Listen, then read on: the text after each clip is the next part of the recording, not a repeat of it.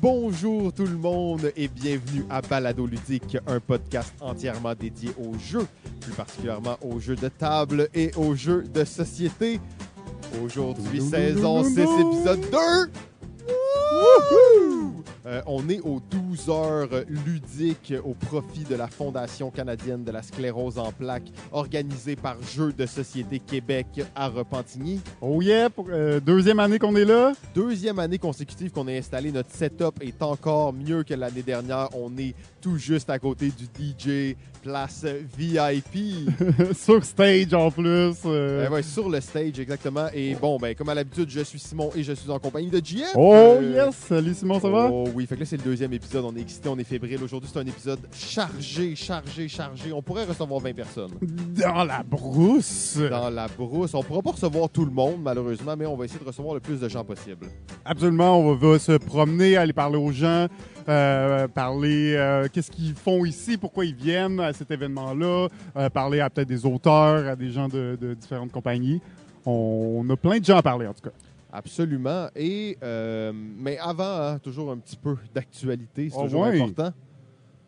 Ben là, Simon, Oui, t'as absolument. des choses à dire, j'imagine. Ouais, ouais, Parce ben- que malheureusement, je n'ai pas pu au LAL cette année, mais toi, tu y étais évidemment. JF, qu'est-ce qui s'est passé? Oh, T'étais Je où? pouvais pas, je pouvais pas. Des fois, ça arrive comme ça, on peut pas être là. Euh, oui, j'étais là et euh, bon, il y aura plein de jeux que, comme d'habitude, je vais étendre pendant deux mois pour vous parler. Mais je vais commencer aujourd'hui à en vous parlant du jeu qui s'appelle Aqua Mirabilis.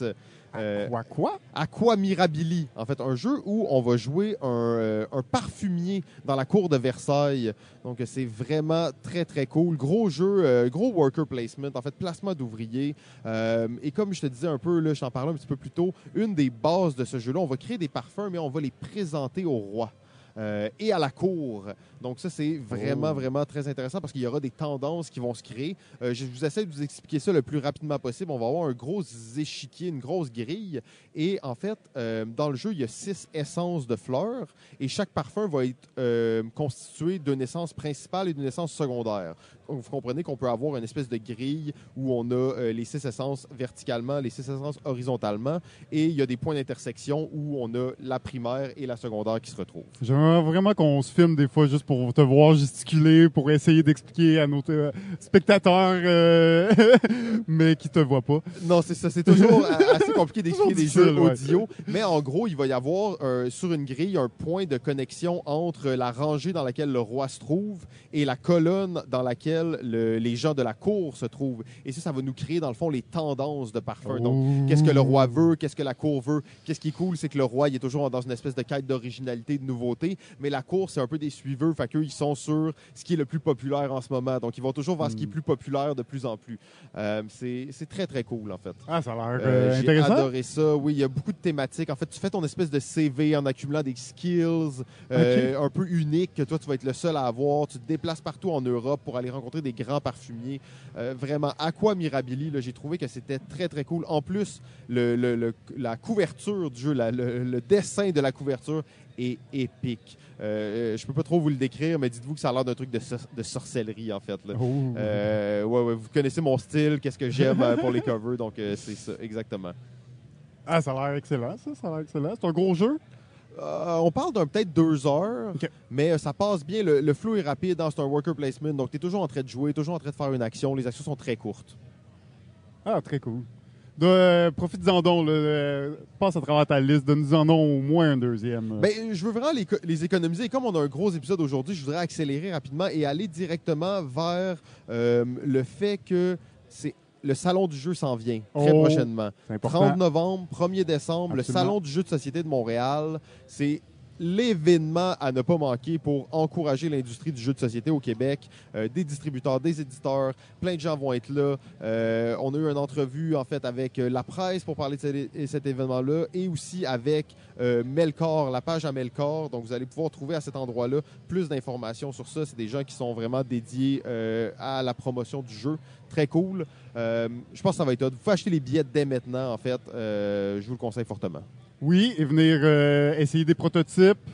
bien évidemment. Oh, les prototypes du proto de l'année, on en a parlé la dernière fois, vous savez. Donc, euh, vraiment recommandé d'aller euh, jeter un coup d'œil de ce côté-là. Vous allez pouvoir essayer les 8 jeux dont on a parlé la dernière fois et les 16 jeux qui, sont, euh, qui ont été choisis parmi le top 16, dans le fond. Absolument. Absolument. Les 8 jeux le samedi et les 8 autres le dimanche. À ne pas manquer. donc, et on va avoir la remise du prix aussi en soirée. Deux gagnants seront sélectionnés là, parmi les jeux euh, en nomination. Donc, on a bien hâte de voir ça. Oui, on a très hâte. Mais là, je propose qu'on se lance sans plus tarder avec euh, notre premier invité. Ben oui, allons-y. Oh, et nous sommes en compagnie de Professeur Board Game. Nous avons David et Louis-Philippe avec nous. Bonjour, messieurs. Bonjour Salut tout le monde. Simon, salut Jeff. Salut, salut, ça va? Ça va bien vous autres? Yes. Oh oui, on est excités, on est là. C'est toujours le fun de faire un épisode avec plein de monde. En fait, c'est la première fois qu'on est réellement quatre micros. Là. Oh! Quand même, on est une première. Ouais, donc euh, ça, c'est vraiment cool. Euh, fait que Prof Board Game, bon, on vous connaît un peu, tout le monde vous connaît, mais peut-être juste nous résumer ça en quelques mots. Ben, on est des youtubeurs en fait. Euh, on fait des vidéos d'explication principalement pour euh, connaître les règles des jeux. On fait aussi des critiques. euh, on se promène dans pas mal d'événements. On vous rencontre souvent dans des événements. yes. Mais on fait le tour pas mal. Euh, on fait le Gen Con aussi l'été qu'on depuis trois ans déjà qu'on couvre. Fait qu'on essaie de faire une petite couverture médiatique de certains événements, certains salons qui se font au Québec, qui se font ailleurs. En Amérique du Nord, on fait aussi des tops, euh, des tops. On a fait un top 100 à un moment donné. 100. Oh, ça, c'est ah, un oui. effort. On était assez fou pour faire un top 100. Pas facile, hein? On ouais, vous l'avez fait vous aussi Ah, récemment. ben, là. là, là. C'est beaucoup de choix difficiles. Beaucoup de choix difficiles, ouais. Sinon, euh, on a aussi démarré un podcast il y a pas longtemps, les gars. On, on s'est inspiré un peu de vous autres. là. Vous êtes comme nos idoles dans le podcast. là. Nice! Je me suis dit, quand j'ai participé à Balado Ludique la première fois, tu sais, Simon il avait fait une présentation, une intro vraiment épique. là. J'étais comme, ah, c'est, ça a l'air le fun de présenter ses invités de cette façon-là. Fait que je me suis un peu inspiré de ça, Simon. Oh. Euh, Ah, très cool. Des très fans, cool. Ah, non, mais on, c'est un petit monde, on s'inspire tous. Ça, c'est vraiment le fun de voir Mm. la, la communauté des créateurs de contenu qui, qui se tient. Je pense que c'est important. Tout le monde a un peu sa spécialité, tout le monde a un peu son angle d'attaque qui est différent. Puis mis ensemble, ben, ça montre en fait toute la, la richesse là, du paysage euh, ludique québécois. Ouais, j'ai toujours été plus pour la coopération que pour la compétition, comme tu dis. On est tous des passionnés. Il y a personne qui gagne sa vie avec ça, là, Euh, nope, avec nope, son, nope. son channel YouTube ou sa- son émission de, de balado. Mais je pense qu'on est, comme tu dis, on est une belle communauté. On se rencontre souvent dans des événements, dans des choses comme ça. On s'invite un à l'autre dans nos vidéos ou dans nos émissions. Puis c'est toujours plaisant de les, de les rencontrer les autres puis de discuter avec eux. là. Oui, Ah. Puis on amène quand même des belles choses complémentaires les unes, les, les, les- les chaînes YouTube les unes les autres, ils se complémentent bien les unes, il y a des styles différents, fait que chaque amateur peut retrouver un YouTuber qui correspond plus à ses goûts, à son style, à ses intérêts. Puis Ah. C'est le fun qu'on soit si nombreux. Oui, ben oui, c'est très cool. En fait, pour un, un petit marché, il y en a beaucoup, mais c'est c'est vraiment une belle, une belle chimie. Et là, c'est la preuve, en fait. Aujourd'hui, on est là, demain, on est ailleurs. On est tous ensemble, pas mal au même endroit. Oui. Euh, mais là, messieurs, c'est ça, vous êtes venus ici et vous avez... euh, ah, c'est ça, on n'a même pas expliqué le concept aux gens, mais c'est euh, sujet surprise. Nos invités se présentent avec Ouais. un sujet. On a déjà fait la formule par le passé. Ils se présentent avec un sujet, on en parle, comme on vous a dit déjà, entre une, euh, non, entre 15 minutes et une heure. Allons-y.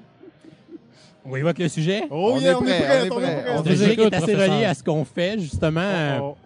On sait les bon les youtubeurs ou les gens qui font des balados tout ça on, on a un terme souvent qui nous désigne qui est euh, le terme influenceur Oh, les influenceurs. Ah, ça, les- j'aime ça, ce terme-là. et je voulais me questionner ou discuter avec vous pour savoir dans le fond euh, c'est quoi le rôle des influenceurs dans le domaine du jeu de société? Oh, là, c'est méta en plus. Hein? Très méta. Hmm, OK. Euh, C'est une très bonne question. Est-ce que Ouais. tu veux lancer euh, Ouais, peut-être la discussion avec un petit. euh, un Ben, petit la première point? chose, je pense, pour euh, en discuter, ça serait de peut-être de définir c'est quoi un influenceur. Là, je me suis inspiré d'une définition que j'ai trouvée sur un site de télémarketing web qui est e-marketing.france, fait que définit c'est quoi le terme d'un influenceur moderne. Fait que je vous lis ça, puis euh, on va partir de Ouais, ça ensuite pour euh, voir ça serait quoi peut-être plus notre définition maison à nous. Fait qu'un influenceur est une personne qui utilise un blog personnel et ou autre support euh, comme les forums, les médias sociaux, les communautés pour euh, diffuser ses opinions auprès des internautes et qui est capable d'influencer ces derniers en modifiant leur mode de consommation. Ouh! L'influenceur est le plus souvent un particulier, mais parfois il est sollicité par des entreprises à des fins commerciales et publicitaires. Il peut ainsi agir en tant qu'ambassadeur d'une ou plusieurs marques ou pour son propre compte. Son pouvoir d'influence dépend de sa popularité et de son expertise sur un sujet donné et de l'étendue de sa chaîne ou de ses followers. Bon, ben, euh, Louis-Philippe, en fait, peut-être qu'on peut te laisser, euh, si on veut rebondir sur la définition qu'on vient d'entendre. Ben, d'abord, le- le- être influenceur, c'est encore euh, étrange pour moi de dire ça. Tu sais, il y a le, juste le, le- le premier cheminement quand on a commencé à faire cette chaîne-là, ça fait trois ans qu'on dit. Moi, je suis embarqué là, à peu près la deuxième année de la chaîne YouTube. Je suis embarqué euh, tout de suite au début. Puis juste le, le fait de définir puis de comprendre qu'on a une influence sur, justement, un peu comme dans ta définition, sur les habitudes d'achat des gens. La première fois que dans un événement, j'ai rencontré quelqu'un qui me dit Hey, tel jeu qui coûte euh, 125 je l'ai acheté parce que toi, t'as dit que c'était bon. Oh, là, tu Il réalises que il tu y a as une une certaine espèce de pression. travail de hein. modestie, de- d'humilité à faire parce que c'est particulier de dire attends un peu, là, toi tu dépenses de l'argent à cause de moi. c'est Mhm. c'est- une démarche particulière de, de l'accepter, un, puis ensuite de travailler dans ce sens-là pour essayer d'être le plus honnête, le plus droit, le plus euh, juste ou neutre, si je peux dire, là, dans les opinions. Fait que, tu sais, nous autres, une des particularités de notre chaîne, on le fait, fait souvent, on essaie de relever les bons, les mauvais côtés de tous les jeux qu'on analyse parce que l'idée, c'est pas tant de le vendre que d'offrir une option Une euh, critique. une critique à quelqu'un pour qu'il puisse faire un choix éclairé quand lui décide de dépenser son, ar- de dépenser son argent. De dépenser son argent, dis-je. Je l'avais jamais vraiment vu comme ça, honnêtement. Euh, Puis je trouve ça, en tout cas, la définition, ça m'a fait un peu, euh, ouais, sursauter là, parce que en réalité, c'est un peu ce que fait la télé traditionnelle aussi. Tu sais, c'est comme c'est une définition, mais qui définit les médias en général et pas juste les influenceurs sur YouTube. Ouais. Dans le sens que la télévision influence aussi la consommation d'achat des, des personnes. Fait que pourquoi plus spécifiquement les YouTubers que la télévision qui est remplie de publicité puis qui influence clairement? Je trouve ça un peu étrange, mais euh, ça reste ça reste vrai parce que au bout du compte, nous on est là pour euh, juste donner notre opinion et, euh, de faire comme vous dites établir les points forts, les points faibles, puis donner une opinion qui est le plus neutre, même si c'est jamais vraiment neutre parce que ça reste Exact. Puis ça reste euh, nos intérêts puis ce que nous on connaît du jeu, mais c'est- quand même le but d'informer. Puis moi, je pense que c'était un peu ça ma mission principale, mon intérêt principal, c'était juste de, de parler de mon ma passion, mais aussi de pouvoir le communiquer avec d'autres gens, euh, puis de, de, de pouvoir euh, justement parler de cette passion-là et de pouvoir le communiquer. De si moi j'ai de l'information que je peux communiquer ou que je peux partager avec, avec les gens, mais c'est ça que je voulais pouvoir le diffuser. Tu sais. Fait que est-ce que c'est moi à la base c'était peut-être moins en ligne sur la définition. C'est un peu dur, euh, c'est un peu dur à dire là. Là, les gars, je vous entends, tu sais, vous êtes humbles et tout. vous êtes comme, ah, tu sais, moi, je veux juste parler, je veux juste ex- exprimer. Je comprends l'idée. Il n'y a personne qui vit de ça. On est des fans, on aime ça parler de jeux, donc on s'est lancé dans des projets de création de contenu. Dites-moi pas que quand vous parlez de jeu, que vous voulez euh, le faire à quelqu'un, bien entendu, parce que vous faites pas ça pour le plaisir. Ben oui, vous le faites pour le plaisir, mais vous vous dites quand même, il y a des gens qui vont m'écouter, il y a ci, il y a ça. Vous savez que ça va avoir une influence sur leur consommation. Je veux dire, c'est un. En plus, le board game, de plus en plus, est comme tous les marchés, un marché de consommation. Euh, c'est sûr que si vous dites ce jeu-là, il est bon, il est un incontournable, ça va avoir une influence sur les gens. Donc, je pense qu'il faut à la base en être conscient. Là. Ouais, ben, je pense que c'est un petit peu ça que je voulais dire tantôt. C'est le- il y, a- il y a une partie de d'humilité où il faut accepter ça. Il faut, faut Mm. accepter, il faut, faut, faut l'incorporer, il faut se l'intégrer, il faut le prendre. Qu'il y a des gens qui vont se fier là-dessus. Fait que si David, à la fin de la vidéo, dit Moi, tel jeu, je l'ai beaucoup aimé, il y en a plusieurs, puis on le voit dans les commentaires, qui vont dire David aime ce jeu-là, donc c'est un bon jeu, donc je vais l'acheter. Fait qu'il faut l'accepter, ça, même si on le veut pas. Parce qu'un peu comme on disait dans un désir d'honnêteté, j'aurais beau dire que je suis le plus neutre possible, il y a des gens qui vont se fier là-dessus. Mais je pense que contrairement à ce que tu disais par rapport à la télévision, ce qui est intéressant des influenceurs sur les réseaux sociaux, c'est que tu as la capacité, la possibilité d'en trouver un qui te ressemble à toi. Ouais, parce qu'il y en a plusieurs, il y en a une pluralité. Justement, on en Exactement, parlait au en en début, il y en a plein des Québécois. Donc, déjà, juste dans ce marché-là, il y en a des opinions différentes. Donc, tu peux trouver un qui fit un peu plus avec tes goûts.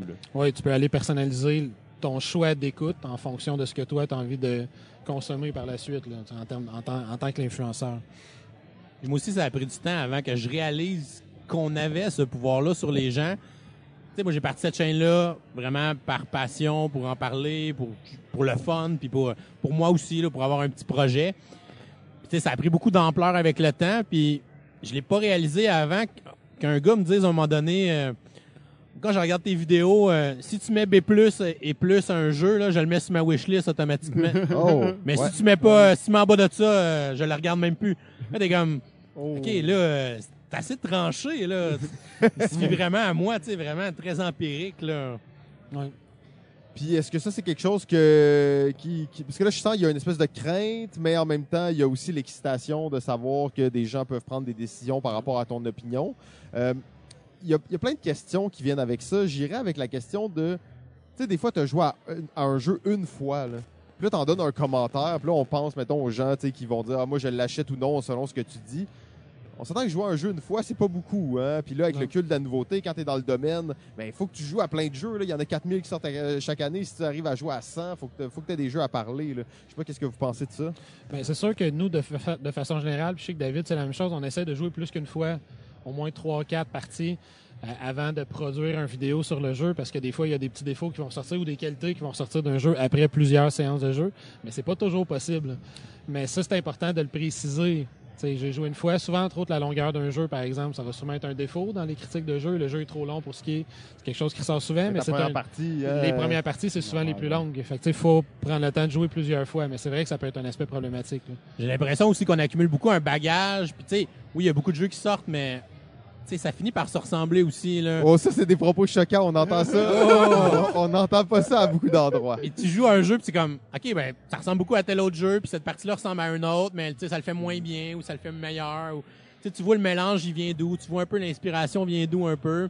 Fait que je pense qu'on réussit à accumuler aussi un bagage qui fait que j'ai pas nécessairement besoin de jouer dix fois pour me faire une bonne opinion, mais c'est sûr que juste jouer une fois, c'est un peu traite. Là. C'est- Souvent, ce que, je, ce que je veux faire, c'est que, tu sais, je veux, je l'essaye à deux.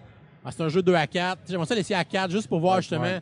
si à 4 ça roule encore Surtout bien. 2 à 4. euh, Ou si vraiment ça devient comme infernal, puis c'est long, Mm. puis c'est comme c'est pas jouable finalement à 4 là. J'ai eu un bon exemple Ouais. dernièrement là, avec Marvel Champion.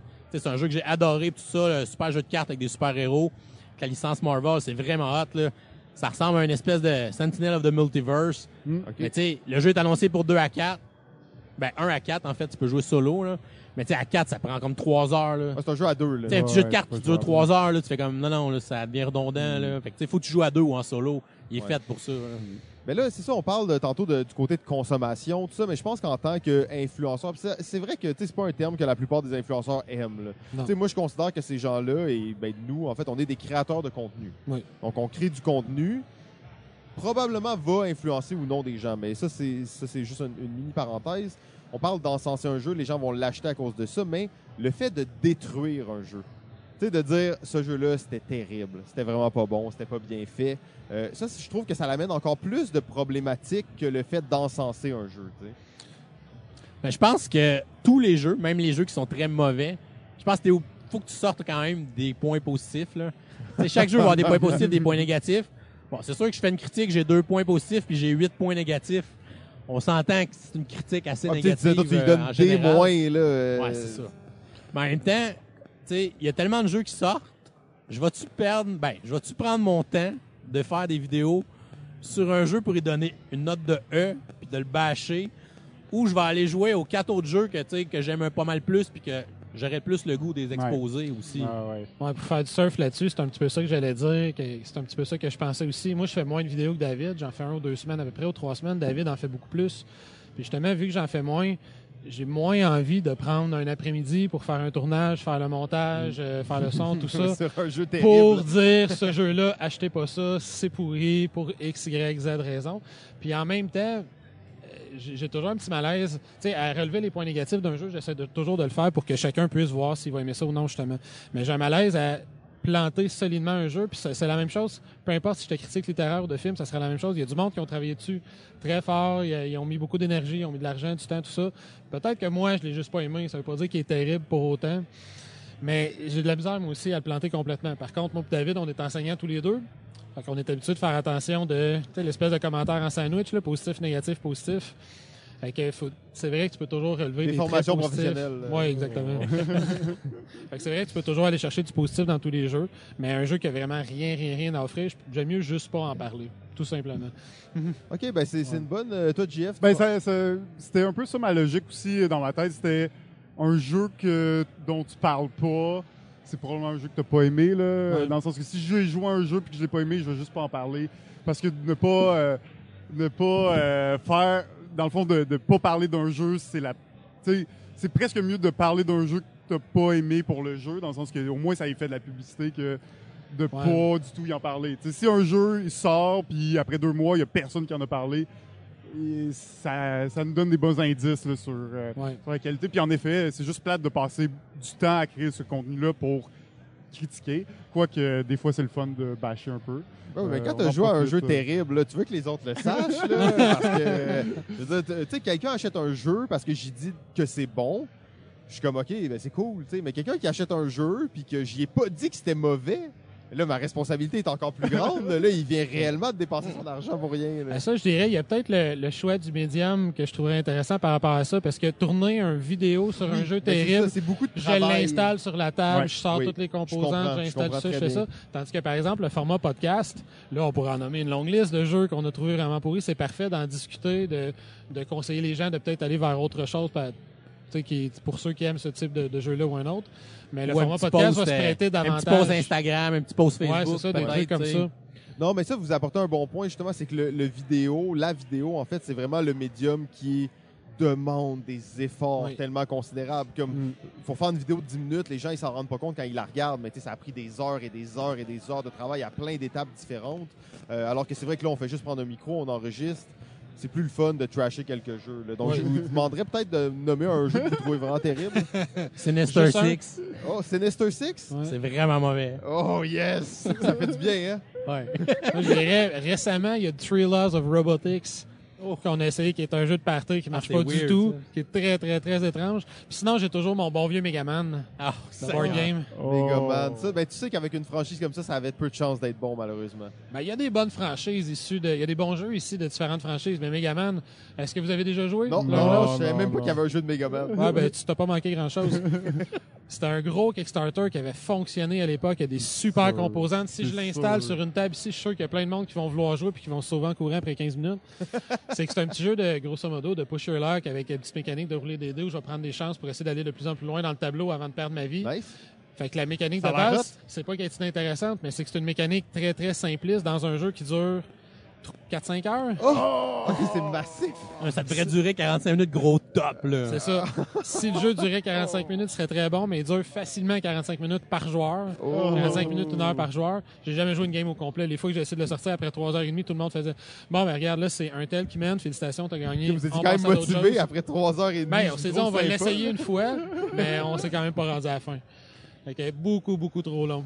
Fait que tu vois, le podcast, c'est un bon format pour dire ce genre Parce de que là, choses faire cette- la vidéo sur Megaman, ça t'aurait pris, mettons, 8 heures, tu sais. Tu sais, Puis la vidéo elle-même aurait duré une heure d'explication, puis d'exemple, puis de mise en contexte, pour à la fin dire, fait que là, toute la dernière heure que vous venez d'écouter, c'est du temps perdu. Parce que le Achetez jeu est pas ça. terrible. ouais, c'est ça.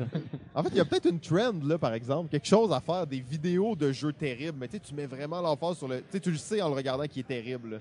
Ah ben là, il faudrait le faire très, très cliché. On là. pourrait le faire avec les jeux de marde de pierre. Non, mais ça, c'est des jeux. Ben, peut-être oui, mais tu sais, après ça, moi, je pense quand même qu'on a un côté informatif qui est important. S'il n'y a Ouais, pas ouais. d'information, euh, tu sais, parce que je pense pas qu'on fait, et, et là, on revient un peu sur le rôle, le- qu'est-ce que les influenceurs font, les créateurs de contenu. C'est du divertissement, mais c'est pas le but premier. C'est plus informatif. C'est Ouais. ça, c'est plus informatif. Oui, Mm. il y a des côtés de divertissement, puis je trouve, mettons, et tu game est dans ceux qui le font le mieux, Ouais. avec le côté justement de mise en scène et tout ça, c'est très cool. Mais les gens qui le regardent quand même, il y a le côté information qui est très important. Là. Puis le deuxième côté de la, de la définition, là après on arrive avec les, les partenariats avec euh, des compagnies Ouais. pour faire des publicités. Il y a beaucoup de gens qui pensent que tous mes vidéos Ils sont me- commandités. je- sont commandités par les compagnies. Ce qui est absolument faux. Ouais, Mais, ok. tu sais, On ne sont pas au courant de ça non plus. C'est vrai parce que tu as l'impression que quand tu parles d'un jeu, ben, quelqu'un t'a payé pour le faire. Oui. Euh, ce qui est très rare la plupart du temps. Même, je pense que ça arrive pratiquement pas. Euh, Ça arrive pratiquement pas. On a commencé à faire quelques vidéos sponsorisées. Mais je te dirais, c'est c'est tout- c'est des protos. Des protos de Kickstarter qui veulent avoir une vidéo quand ils vont mettre la La campagne. visibilité, ouais, forcément. Mais là, on va leur offrir plutôt le format règle seulement. Parce que c'est un proto, tu sais, c'est dur de critiquer un proto de toute façon. Puis en même temps, tu me payes. Tu sais, ma critique vaut quoi si tu me payes?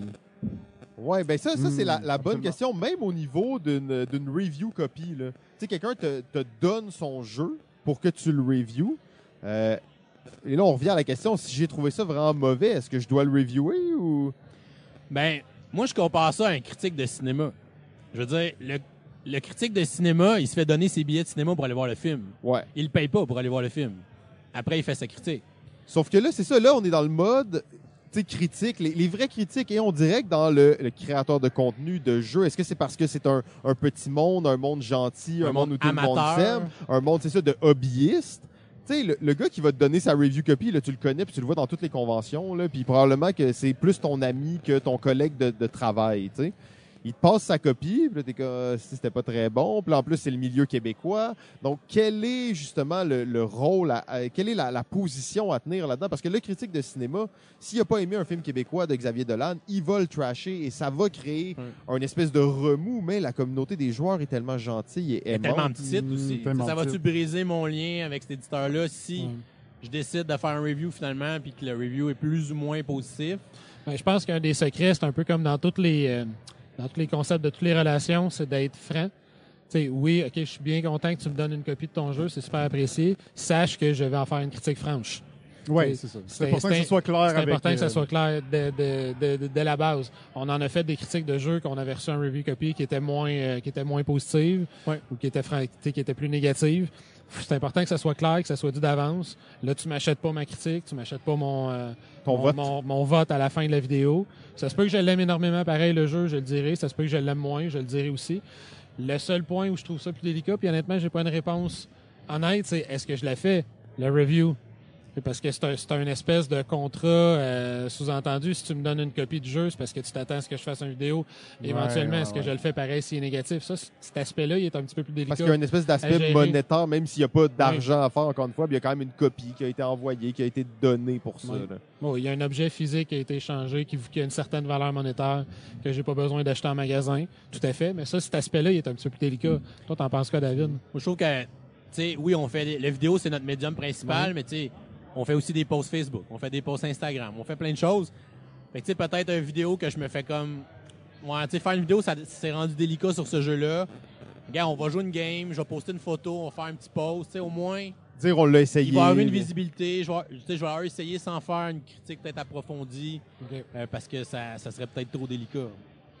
Vous, vous êtes vraiment des gars politically correct. On Là, est- on le on essaye, là, on essaye, le sent, là, vous êtes des profs, marchez droite, vous- les gens vous aiment, vous êtes les gentils dans l'histoire.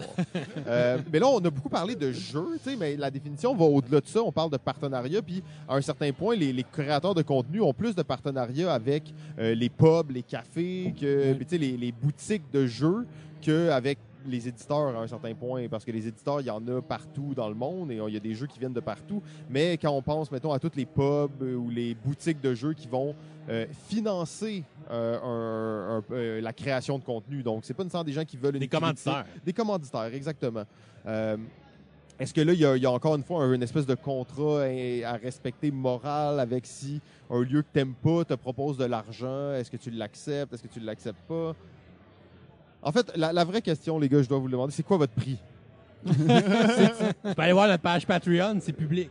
OK, mais là, mettons, moi, j'ai un jeu terrible. Ouais. Puis je veux Ouais. que vous fassiez une vidéo dessus, puis je veux que vous disiez que c'est un, un- vraiment un bon jeu. Mon Kickstarter sort bientôt. Là. Jour 1, je veux que tout le monde au Québec pense que c'est le meilleur jeu qui a jamais été fait. Combien ça coûte? Mais ça, tu vois, en partant, on a été clair là-dessus. Les Kickstarter, on donne pas d'avis. On fait les règles On seulement. peut te faire une vidéo de règles où tu vas avoir de l'explication dessus, mais il n'y aura pas d'avis à la fin. Ça Combien ça deal. coûte, les gars? Je veux juste un montant. Tout le monde a son prix. Tout le monde a son prix. Je veux savoir combien ça coûte. Ben, je peux te dire le prix pour la vidéo de règles, mais c'est- la critique, on pourra pas la faire. Ah, OK. Ça va être impossible. En plus, vous donnez les outils pour être legit. Euh, toi, Jeff, c'est quoi notre prix à nous? C'est une bonne question. Ouais, il est pas élevé, hein? Pas très élevé. 50 piastres, On hein? n'a pas, n'a pas de commanditaire encore, fait que euh, n'importe quoi. Deux piastres, ça va aller. là. Ouais, ouais. Ben, en fait, on aurait pu consacrer tout ce segment à parler de vous. Au lieu de parler de, de comment on influence l'industrie, on aurait parlé de vous, notre commanditaire.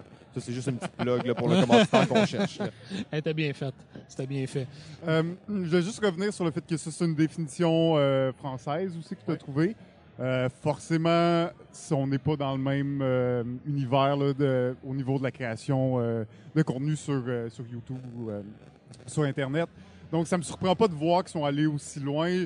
Est-ce que c'est la réalité de tous les influenceurs? Est-ce que ça va être notre réalité dans 10 ans, dans 20 ans? Je sais pas. Euh, ce que ce que je, vois par contre des influenceurs, puis au début on parle, on se demandait sur c'est quoi le rôle des influenceurs dans le jeu de société, d'une certaine façon, mais je pense que c'est ça un peu que fait les influenceurs, c'est que ils démocratisent euh, un peu l'information ou euh, comment dire, euh, pas la recherche d'information, mais le, le Ils rendent développement ça accessible. Oui, c'est ça. Ils rendent plus accessible que, euh, disons, la télé traditionnelle qui va être pris dans des créneaux, qui va être pris dans des, dans des trends, ou dans des. Ils vont, on n'aura pas de TVA qui va venir aujourd'hui pour parler de la journée euh, du 12 heures ludique. Par contre, euh, tu sais, professeur Wargame est là, Balado ludique est là, puis on est là pour en parler de cet événement-là. Vu que c'est un petit milieu, ben forcément, nous, on- les, les influenceurs comme nous, on a de la place pour venir donner du contenu d'information parce qu'il y a un manque qui est clair dans la société. Euh, clairement, on est dans une société qui est en transformation au niveau de sa relation avec les médias. Euh, on est encore, j'ai l'impression qu'on est dans un genre de flou entre le moment où la télé, là, on n'est plus dans l'âge d'or de la télé, la télé est en déclin, on est plus dans le début d'un nouveau style de, médias avec Internet, tout ça. Donc, on est entre deux chaises en ce moment. J'ai l'impression que ça va beaucoup évoluer dans les prochaines années. Mais en ce moment, les YouTubers, euh, les influenceurs sont là pour ben, parler de leur passion, parler de, sujets intéressants et surtout couvrir des sujets qui sont moins couverts plus traditionnellement ou plus, euh, au niveau plus populaire. Euh, et c'est là qui est intéressant, je pense, ce nouveau médium-là. Et c'est là la force dans le jeu de société, mais aussi dans, dans plein d'autres sujets qui sont pas nécessairement des sujets très populaires en général, mais tu te rends compte que sur plein de sujets, tu vas quand même avoir tout le temps euh, une foule de gens qui va s'y qui attacher, qui va aimer ça. Donc, c'est pas parce que t'as pas 80% du Québec qui joue à des jeux de société que t'as pas assez de monde pour euh, être intéressé, euh, que t'as pas assez de monde euh, intéressé par ce contenu-là. Donc, c'est là un peu, je pense, la force de ce médium-là, c'est qu'on a un peu cette liberté de parler de un peu ce qu'on veut, du sujet qui nous passionne et vraiment en parler en profondeur. Ce que les médias traditionnels, j'ai l'impression, est peut-être un peu moins euh, précis ou un peu plus euh, général que très très euh, centré là, comme ce que nous on peut faire. là. Ben, juste l'aspect au niveau des critiques de jeu, le fait de d'être dans des réseaux sociaux qui sont ouverts comme ça, où on décide de notre contenu, ça permet, moi entre autres, je suis un grand fan de tout ce qui sort de Kickstarter. J'aime beaucoup les petites campagnes qui ont ramassé 30, 40, 50 000 Hmm. dollars, qui produisent souvent des bons petits jeux, Ouais. mais qui n'ont pas les moyens d'un Simon ou d'un Asmodée. Donc, les composantes sont pas au rendez-vous, la qualité des cartes n'est pas excellente. On en a essayé un cette semaine, un bon petit deck building qui avait ramassé 35 000 Ouais, sur Kickstarter. Puis c'est un beau petit jeu. Puis le, le fait d'a- d'avoir cette possibilité-là, d'en faire une vidéo, d'aider cette petite compagnie-là, sans qu'ils là, ils m'ont rien demandé, mais moi j'ai envie de pousser ce jeu-là. Fait que cette liberté-là aussi est très intéressante pour un influenceur de choisir ce sur quoi, ce sur quoi il veut travailler, des jeux desquels il veut parler, des événements auxquels il veut participer, tout ça. Fait que je te rejoins euh, tout à fait là-dessus, là, à ce niveau-là. Puis on reste, on reste des amateurs à la base, Ouais. des passionnés, mais à force de créer du contenu, on devient un peu des experts. Les gens nous voient comme des experts. Fait qu'ils nous voient comme des experts. C'est pour ça que notre opinion est importante pour eux. Parce que pour eux, on est leurs experts. Donc, si moi, je critique ce jeu-là, puis que pour moi, je l'ai aimé pour telle telle raison, ben, si cette personne-là me considère comme un expert, ben, mon opinion est, est valide. Là. Absolument. Absolument. Ben, c'est tous des bons points. En fait, vous parlez qu'on on fait ça par passion. Euh, à quel point, depuis que vous avez commencé ces projets-là, vous jouez moins? En fait, je dirais qu'on joue plus, mais moins à nos jeux préférés. Tu joues pour ton, Parce que, ton média, dans le ouais, fond. là. forcément, on va, je, je vais acheter un jeu ou je vais en recevoir un. Euh, je le trouve intéressant, je vais faire la vidéo, fait que je vais jouer deux, trois parties en quelques semaines. Là, je fais la vidéo, je le sers, parce que là, j'en ai reçu huit autres. le temps que je joue à ce jeu-là trois fois. Fait que là, je le sers, je le mets de côté. Puis là, on se dit souvent, tu sais, quand David et moi, on a fait notre top 100, il y a plein de jeux que ça, Ça faisait, des, des années qu'on n'avait pas joué, puis on disait, Hey, c'est tellement bon ce jeu-là, faudrait qu'on s'en fasse un après-midi. C'est tellement bon ce jeu-là, faudrait qu'on s'en refasse une soirée. on n'a pas le temps. Parce qu'on est toujours en train d'essayer des nouveaux jeux, d'essayer le, le cul de la nouveauté dont Le tu parlais tantôt. nouveauté. On est pris là-dedans un très, peu. très, hein. très veux pas, difficile à gérer, ouais. Que, Et shit, les gars, ça me rend triste parce que moi, vous savez que je suis euh, vraiment à un certain point contre le culte de la nouveauté. Et euh, bon, j'essaie de jouer un peu d'actualité, mais j'ai décidé que ce n'était plus mon combat. Des gens le font, des gens le font mieux que moi. Euh, et c'est ça aussi la beauté peut-être de savoir un peu ta place en tant que créateur de contenu. Euh, tu sais, il y a des gens qui vont être très forts sur l'actualité, très forts sur ces choses-là. J'ai accepté de ne plus le faire et ça me dérange pas de parler d'un jeu qui est sorti en 99, même si je viens d'y jouer maintenant. Euh, c'est la même chose pour tout le monde. Il y a des jeux que tu pourrais découvrir qui sont sortis il y a 10 ans, que tu n'as jamais entendu parler, qui sont super bons. Euh, faut pas non plus mettre ce... Tu sais, j'ai peut-être un culte de la nouveauté, mais qui est pas sur la nouveauté qui vient de sortir. Ouais. Je veux essayer des nouveaux jeux, mais je sais qu'il y en a, euh, il y en a nouveauté pour 30 000 toi, là. que j'ai pas Ouais, essayé. là. Il y en a exact. 50 000 que j'ai pas essayé. Oui, il y en a 4 000 cette année, mais si je regarde les quatre dernières années, il y en a 12 000 qui sont sortis là, tu sais, que j'ai jamais essayé. Là. Ouais, puis euh, c'est ça, plein. Puis souvent, la, la liste de jeux qu'on veut essayer, elle fait juste grandir. On a beau en jouer, elle rapetisse jamais, elle fait juste grandir. En fait, c'est vraiment intéressant comme discussion. Je trouve ça vraiment cool. On, on pourrait encore en parler longtemps. Je pense qu'on va pas rapper là, là, mais j'aimerais amener la discussion dans une question de est-ce que les, créateurs de contenu, et là, on parle surtout des Québécois, parce que c'est le, milieu qu'on connaît et tout ça, est-ce que ils devraient avoir des aspirations à vivre de ça? Si oui, comment ils pourraient le faire? Et euh, est-ce que ça va dénaturer qu'est-ce qu'on a en ce moment? Je sais pas si ici au Québec c'est possible. Sais, parce que un peu comme tu disais tout à l'heure, on a c'est un, bassin de joueurs d'amateurs qui est de plus en plus grand, Mm. mais on est quand même beaucoup en enfer. Euh, différents types de, de, de création de contenu. Il y a beaucoup de podcasts, il y a beaucoup de chaînes YouTube, il y a beaucoup de, Oui. de différents organismes qui existent, de clubs de jeux, tout ça. Fait je sais pas si, avec le bassin d'amateurs de jeux qu'on a au Québec francophone, on a assez pour être capable de vivre euh, strictement de ça, là, tu sais, de gagner plusieurs dizaines de milliers de dollars par année pour une personne. Ça, je suis pas certain si c'est possible. Puis même les plus gros influenceurs du domaine, on peut penser à Tom Vassell de Dice Tower. Il vit de ça parce qu'il fait une campagne Kickstarter pour financer son Ces projets. mission, Mm, ouais. ses projets. Fait que dans le fond, c'est ses followers qui lui font sa paye. Ouais, puis lui, ça il a quand même pris une, une douzaine d'années ou une quinzaine d'années avant de pouvoir vivre de ça. Mm. Et lui, son bassin potentiel d'amateurs, c'est plus plus de grand. 300 millions de personnes, là, comparativement à 8, 9 millions ici. Lui, il est, américain, anglophone, fait que ça rejoint il y a un bassin de d'amateurs possibles beaucoup plus grand que nous autres. Puis ça y a quand même pris presque deux, deux décennies avant de vivre de ça. Donc, il faut que tu aies assez si- de followers pour peut-être te, te socio-financer avec eux. Sinon, la deuxième avenue, mais là, on retombe dans les partenariats, les vidéos sponsorisées. Mais, tu sais, est-ce que faut que tu développes des contacts pendant, encore une fois, 10 ans pour avoir assez de contacts pour avoir ce genre de contrat-là? Je pense qu'on est loin d'être rendu là. hein. J'ai euh, j'ai une question aussi euh, dans, la même ordre d'idée. C'est juste que, est-ce que vous pensez que le public français, parce que ça reste que, comme on dit, on a un bassin de population qui est faible, qui fait en sorte qu'il y a un, du- euh, un nombre de joueurs plus, plus faible. Donc oui, ça va être très difficile, mais de ce que nous, on peut voir, c'est qu'on a quand même beaucoup de views qui viennent de France. Bonjour la France! Et voilà.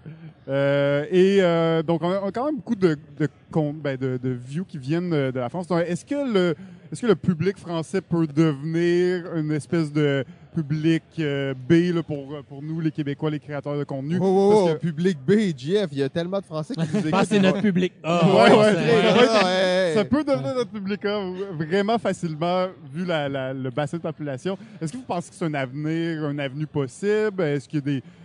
Est-ce que vous voyez quelque Ben, chose par rapport à Je ça? vais laisser ou- David donner les chiffres parce que c'est lui qui les a, mais nous autres, personnellement, notre propre chaîne, on a, je pense que c'est la majorité Ben, de nos vues. toutes les chaînes québécoises là, sont suivies en majorité en Europe. Plus qu'au Québec. Notre chaîne, Ouais. c'est une de ceux qu'on a le plus gros pourcentage au Québec. Puis on a juste 35 Ah, de Québécois. de Québécois. Ben, Canada, Ouais, là, ouais, mais ouais. on- de Québécois. Puis le reste, c'est Europe. C'est juste la France, c'est 55 Wow. T'as la. Belgique, la Suisse qui sont des tu sais, peut-être 5% chaque. Euh, puis là, après ça, on a 35% Canada. Fait que déjà, en partant, c'est déjà les gens qui nous suivent le plus. C'est les Européens. Fait pour répondre à ta question, c'est déjà fait. ben merci, euh, nos amis français. Vous savez, nous, on est euh, la minorité francophone en Amérique du Nord, mais Ouais. on continue de produire du contenu avec tellement d'acharnement. L'hiver et tout ça, hein, ça fait qu'on hiberne beaucoup. On a, on a pelleté ce matin. Il y a là, beaucoup de chaînes faire. québécoises qui ont 70 et plus de followers en Europe. C'est quand même étonnant, mais en même temps, ça fait totalement du sens Ben aussi. oui. Tu arrives sur un marché français qui est 10 fois plus gros que le marché québécois. Euh, c'est normal que ça va se retrouver. Le jeu la aussi culture est- du jeu est implantée depuis plus longtemps Exactement. en Europe qu'ici. La culture du jeu, puis la culture des influenceurs, je pense aussi. Je pense qu'ils sont en avance sur ce qu'on fait au Québec. là. Absolument, oui. Il y a des gros influenceurs euh, qu'on connaît leur nom. euh, je pense au Québec, à part Stéphanie Harvey, j'en connais pas beaucoup. Là. Je veux dire, qui des, des gros, gros noms. Là. Je veux dire, pas juste dans le jeu de société, C'est mais. plus dans le jeu vidéo, là. les, les Ben gros oui, noms. en là. plus. Là. Les Steelers, puis euh, etc. là. Euh, ben, ça nous amène peut-être justement un peu vers la discussion de on est québécois, on a parlé qu'il y a pour la, la quantité de joueurs, il y a beaucoup de gens qui font du contenu. Euh, je pense que c'est un sur deux en fait. Je suis pas sûr. Là. Quelque chose de Ben, même, si tu là. comptes Instagram comme du contenu. euh, Oui, c'est ça. tu sais, Il y, a- il y a beaucoup de gens qui font du contenu, euh, mais il y a beaucoup de gens qui en consomment aussi. Donc, c'est comme un domaine vraiment, tu m'écoutes, je t'écoute, on travaille ensemble. Euh, Est-ce que vous voyez que ce, on peut conserver cet état d'esprit-là? Euh, Est-ce que c'est le fait qu'il n'y a pas d'argent là-dedans qui conserve cet état d'esprit-là à un certain point ou à partir du moment où des gens vont vraiment être payés pour le faire, il va en avoir qui vont disparaître, qui pourront plus continuer de le faire? Ou... Ben, si je me fie à ce qu'on voit, entre autres aux États-Unis puis en Europe, il y en a quelques-uns. On parlait de Dice Tower tantôt, Rado et compagnie. Il y en a qui gagnent bien leur vie avec ça. Ça les empêche pas de faire des collaborations ensemble, de continuer. Fait que je pense que quelque chose de fondamentalement euh, fraternel, là, de confrérie dans le jeu de société. Je, pense que les gamers, il y a quelque chose de particulier. Ça, ça s'accorde bien ensemble. C'est un hobby rassembleur. hein. Ouais, c'est quelque chose qui est rassembleur. Par définition, ce sont des jeux de société. Fait que par définition, on aime ça s'asseoir avec d'autres gens et jouer et apprendre des choses avec eux. Fait que On aime ça les battre. aussi, Euh, pendant oui. des jeux. Mais par définition, on Un vieux ça. jeu, hein? Ouais. Ouais, ouais, ben oui, ben oui. C'est une, là, quelque chose. Euh, ben, ça, ça m'amène peut-être sur le, un dernier point que j'avais. J'avais fait une petite liste pendant que, que tu t'énonçais la, la question primaire. primaire c'est euh, les créateurs de contenu québécois sans avoir à se, à se fédérer. C'est pas ça l'idée, c'est que chacun conserve. Est-ce qu'il n'y aurait pas moyen de, les, de se donner plus de, de, de puissance, si on veut, en se rassemblant d'une certaine façon? Et je lance une idée que ça fait longtemps qu'on a avec Balado Ludique euh, et qu'on n'a jamais lancé à personne. Là, on vous le lance Oh, officiellement et on le lance comme ça. Euh, Qu'est-ce que ça va donner? Je sais pas, mais c'est un projet qu'on qu'on a en tête et c'est juste de faire, et ça se fait dans d'autres domaines, d'autres domaines de niche, de, de hobby, c'est de faire la semaine de.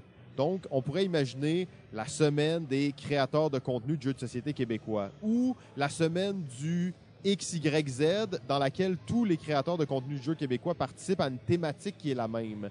Et donc, peuvent se répondre pratiquement. On avait fait un- une collaboration avec un podcast français où eux faisaient un épisode, nous on l'écoutait, on leur Le répondait. gars qui le faisait dans son char. là. Le gars qui faisait dans Ludo, le gars en vadrouille, le gars qui faisait dans son char. Fait qu'il nous répondait, on y répondait et j'imaginais qu'il pourrait avoir quelque chose de très cool si sur une semaine, tous les créateurs de contenu québécois de jeux de société travaillent sur un même sujet.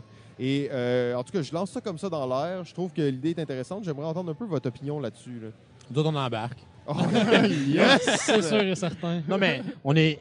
Moi, j'ai toujours adoré faire des collaborations. euh, quand j'ai commencé à faire des top 10 sur la chaîne YouTube, pour chaque top 10, j'ai invité quelqu'un de différent. Oui. Euh, que ce soit d'autres créateurs de contenu, que ce soit des éditeurs de jeux. euh, je me souviens, là, ma chaîne était tout petite. J'avais approché euh, Christian du Scorpion Ouais. Marqué pour faire un Scorpion Masqué pour faire un top 10 avec lui. Mm. Ça a été comme le- la première personne un peu dans l'industrie qui, qui avait fait une apparition dans mes vidéos. Ah, oui. On a fait un top 10 des jeux de party. euh, j'ai fait un top 10 avec vous autres Yes. sur les jeux coop. euh, Mais d'ailleurs, parenthèse là-dessus, quand tu nous as écrit pour faire ça, euh, qu'on- tu sais, c'est un peu la situation inverse. Tu étais la première personne qui nous écrivait de l'extérieur pour un projet. Puis ça nous a comme donné le goût de continuer. Tu sais, ça te fait Ah, ben oui, c'est cool. Donc, donner au suivant, juste comme ça, permettre aux gens de dire Ah, ben oui, ah, j'écoute qu'est-ce que tu fais, je trouve ça cool, viens à, mes- viens à mon émission. Euh, ça, ça donne vraiment le goût de continuer, en fait. Puis à chaque mois, on fait une vidéo coup de cœur euh, avec plusieurs YouTubers en collaboration, Mm. dont presque toutes les chaînes québécoises, quelques chaînes aussi en Europe euh, qui participent. On est souvent à peu près une dizaine de collaborateurs par mois à faire le petit segment coup de cœur, puis on met tout ça ensemble. Puis que là, tu sais, je trouve que ça fait un bel effet de collaboration, puis ça montre la- comment cette communauté-là, elle est soudée, puis que c'est fraternel. Oui, ça me rappelle d'ailleurs que j'ai un post-it sur mon bureau, coup de cœur, professeur board Whoop. game, décembre 2018. Voilà. Vous avez été invités, mais vous là. jamais rien Vous savez envoyé. que les euh. vidéos, c'est long à faire. Nous, des gars de son, on est habitués à ce que c'est comme bang bang, on enregistre, c'est fini. Euh, ouais, c'est ça, mais c'est dans ma liste.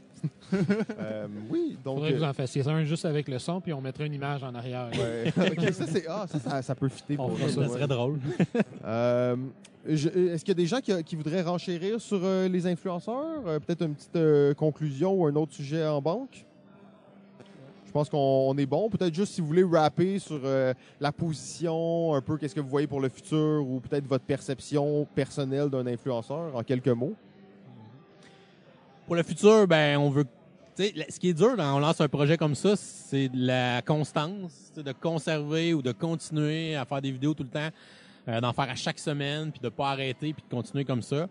On a beaucoup de projets en branle. On a commencé un nouveau podcast aussi. euh, fait que, on essaie de racheter, un- de diversifier notre contenu un peu à chaque année, puis de grossir tranquillement. Avec le podcast, on a des gens qui sont un peu greffés à l'équipe euh, par la bande. euh, bon, des gens que- qui sont nos amis près, que- des gens avec qui Oui. on game souvent aussi. Euh, fait que, c'est le fun de jaser de jeu avec eux autres. Mais euh, pour nous, je pense que c'est de continuer. Puis on a hâte de peut-être d'aller couvrir éventuellement un événement en Europe. Là. Ça serait peut-être le- notre prochain objectif. Ouais. L'invitation est lancée. Quant à moi, une des choses que j'aime beaucoup, puis je suis assez fier de notre chaîne, c'est que notre chaîne a aussi bâti un événement de jeux de société dans notre petite ville euh, qui s'appelle les Olympiades à Sorel. Puis on est une petite ville, puis on réussit à faire un événement qui attire quand même une centaine de personnes. Oui. On a fait trois éditions. Fait que ça, c'est moi, c'est quelque chose que j'aimerais sur lequel j'aimerais continuer à travailler puis développer, c'est ça. Parce que je trouve ça le fun d'habiter dans une petite ville puis d'avoir réussi à créer quelque chose de rassembleur. Puis avec les années, que ça, qui sait où ça peut nous mener. Mais ça, je trouve ça, ça c'est un, beau projet qu'on a. Mais ça, c'est un point intéressant que tu soulèves là, le fait que ce qu'on fait à, on veut dire, en différé, à distance, à travers un média, peut se, trans, se transférer dans la réalité. là. Donc, de partir d'une chaîne YouTube qui fait des vidéos à organiser un événement qui rassemble physiquement des gens dans une ville où il n'y a pas nécessairement d'événement de jeu, c'est euh, vraiment, vraiment très cool. C'est la là. preuve d'où ce qu'on est aujourd'hui. Exactement. Ça ben, le aussi. 12 heures ludique, c'est exactement ça. là. Oui, Ça, ici, il y avait 100 personnes il y a deux ans. Puis là, il disait tout à l'heure au micro qu'il y avait 300, plus de 300 Ouais, personnes exactement. C'est très, très On cool. a là. triplé la, Tout ça est parti d'un groupe. Facebook. C'est ça. Tout ça est Mm. parti de rassembler des gens sur le virtuel, mais comme le hobby du jeu de société a la force d'être physique, mais ça force les gens à se rassembler à un certain point.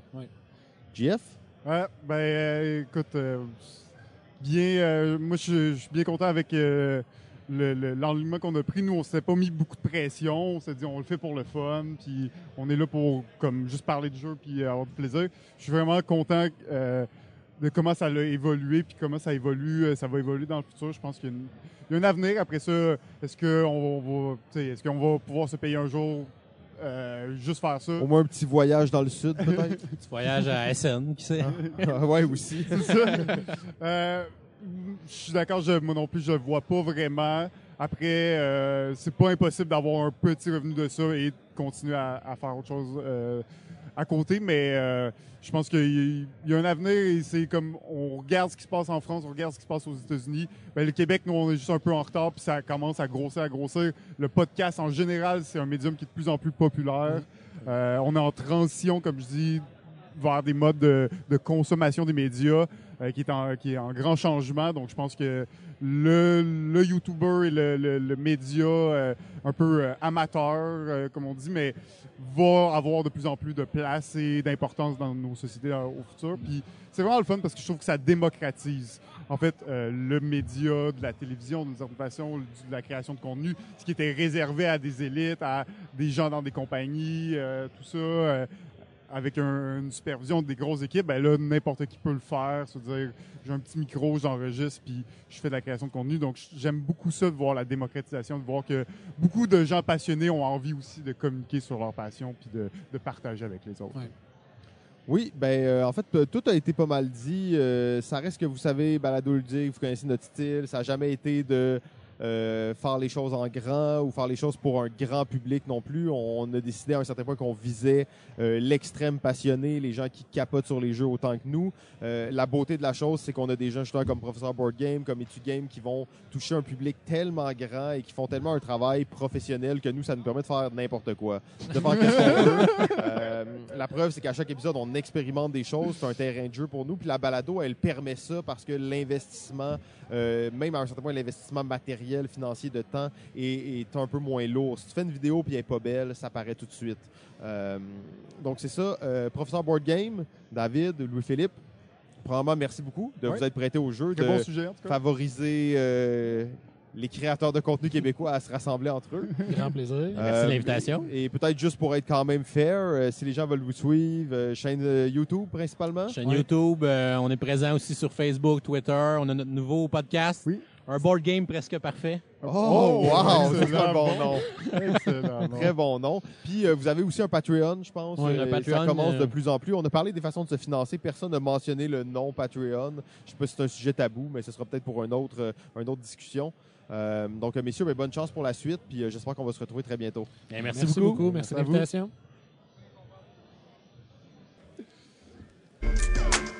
Oh, et nous accueillons maintenant nul autre que le seul et unique ludologue du Québec, Sylvain A. Trottier. Salut, salut. Oh, salut Sylvain, ça va? Oui, ça va, ça va. Ça fait longtemps qu'on s'est pas vu. Effectivement, je sais pas ce qui ce qui s'est passé dans ta vie, Simon, mais t'avais l'air fort occupé. hein. Ah ouais, tou- toujours occupé, tu sais, c'est la vie, euh, la vie, hein, c'est la vie, ça avance tout le temps. ouais. La vie, ça avance tout le temps. Toi, tu peux même en témoigner. D'ailleurs, on voit que tes fans sont dans la, fa- la salle ici. On les salue de la main. Oh, et ils nous font des mouvements de yeux langoureux. La, la- la foule est en délire. La foule est en délire, effectivement. Il y a quand même 300 personnes à peu près ici Ouais. en ce moment aux 12 heures ludiques. Et euh, assez- ça, c'est dingue, ça. Ouais, ça c'est quand même vraiment fun. cool. Bel Vraiment fun. événement, bien organisé. C'est, euh, je veux pas dire ça de même parce que je veux pas que ça sonne trop mal, mais c'est un événement qui est classe. Tu sais, c'est un bel événement, c'est propre, les gens sont beaux, ça pue pas, il y a de la bouffe. non, non, mais des Ben fois, oui, je suis d'accord que de s'installer à côté d'un joueur qui sent pas euh, super. euh, Non, ça- puis on a un peu gâche cet l'expérience, imaginaire ouais. de, de certains événements en région. hein. Euh, mais bravo, les gens de la région. Euh, c'est parfait. C'est genre, c'est la région. Eux autres sont la région à eux tout seuls. C'est une entité, genre. Ah, le Jeff il est comme, hey là, 80% de notre public vient de la région. on vous aime! Euh, on aime tout le monde. Maintenant, moi, je suis un gars de la rive sud, fait que je peux pas vraiment parler. Ouais, c'est peut-être pire, en fait. C'est, en fait, c'est probablement pire. pire là, que- parce que, tu sais, la région, au moins, ils ont leur propre identité. Ouais. Oh, et là, je vois Lola qui quitte les lieux. Euh, donc, peut-être que le ludologue va commencer à être un peu nerveux. Mais euh, c'est parfait. Donc, on te reçoit, euh, Sylvain. Yes, pour, avec euh, un sujet mystère. Oui, oui, oui. Ben, vous m'avez demandé de préparer un sujet, donc. euh, Le gars, il y a trois pages. ouais, ben, deux et demi, là. Ok, deux et demi, C'est c'est pas bon. trois comme la dernière fois, là. OK, check. Ah, on te laisse te lancer. Puis nous, on va comme... euh, Me couper, puis, Ouais, c'est ça, te euh, couper, dire un peu de la merde quand tu parles, C'est puis bon. euh, faire que ta chronique dure une heure. Parfait. C'est bon, j'avais prévu pour un 15 minutes, mais on peut étirer ça avec vous autres, j'ai confiance. On va tirer le plus possible. OK. C'est pas, stressant. Donc, euh, euh, bon. donc, le premier truc auquel j'ai pensé, c'est que je me suis dit, ah, ben, je pourrais juste faire la deuxième moitié de ma chronique de la dernière fois, où Les on parlait de- films. des films de Les jeux. films et les jeux. Euh, puis finalement, je me suis dit que euh, j'allais garder ça pour une prochaine. OK. Et là, on s'en va complètement ailleurs. Nice. J'ai pensé à l'événement où on est aujourd'hui. Hmm, Euh, aujourd'hui, euh, c'est un événement bénéfice pour la Oui. sclérose en plaques. Absolument. Et ça m'a amené le questionnement de l'accessibilité dans les jeux. Oh, bonne question. C'est quelque chose qu'on parle un peu de temps en temps. Euh, les gens qui n'ont pas de bras, c'est plus difficile. Effectivement. Euh, mais mais euh, sérieusement, en fait, c'est une chronique qui se veut sérieuse. Oui, oui, oui, il faut. OK? Il faut. À Euh, Ludique, tout est sérieux. Toujours. Euh, mais j'avais confiance avec vous autres que vous alliez réussir à trouver une façon d'atténuer la sériosité de mon propos, si ça se dit. Euh, et donc, j'ai fait des recherches sur les interwebs parce que je dois avouer que l'accessibilité en soi, c'est pas un sujet avec lequel je suis familier de base. Euh, donc, euh, essayé d'en apprendre un peu sur ce qu'est l'accessibilité. Et ensuite, je me suis intéressé évidemment à l'accessibilité dans les jeux. Dans les jeux, ouais. Qui est, euh, oui, absolument. Et donc, je, je pense qu'on va commencer par une petite, petite définition très rapide. C'est quoi un jeu accessible? C'est quoi un jeu, entre guillemets, inaccessible?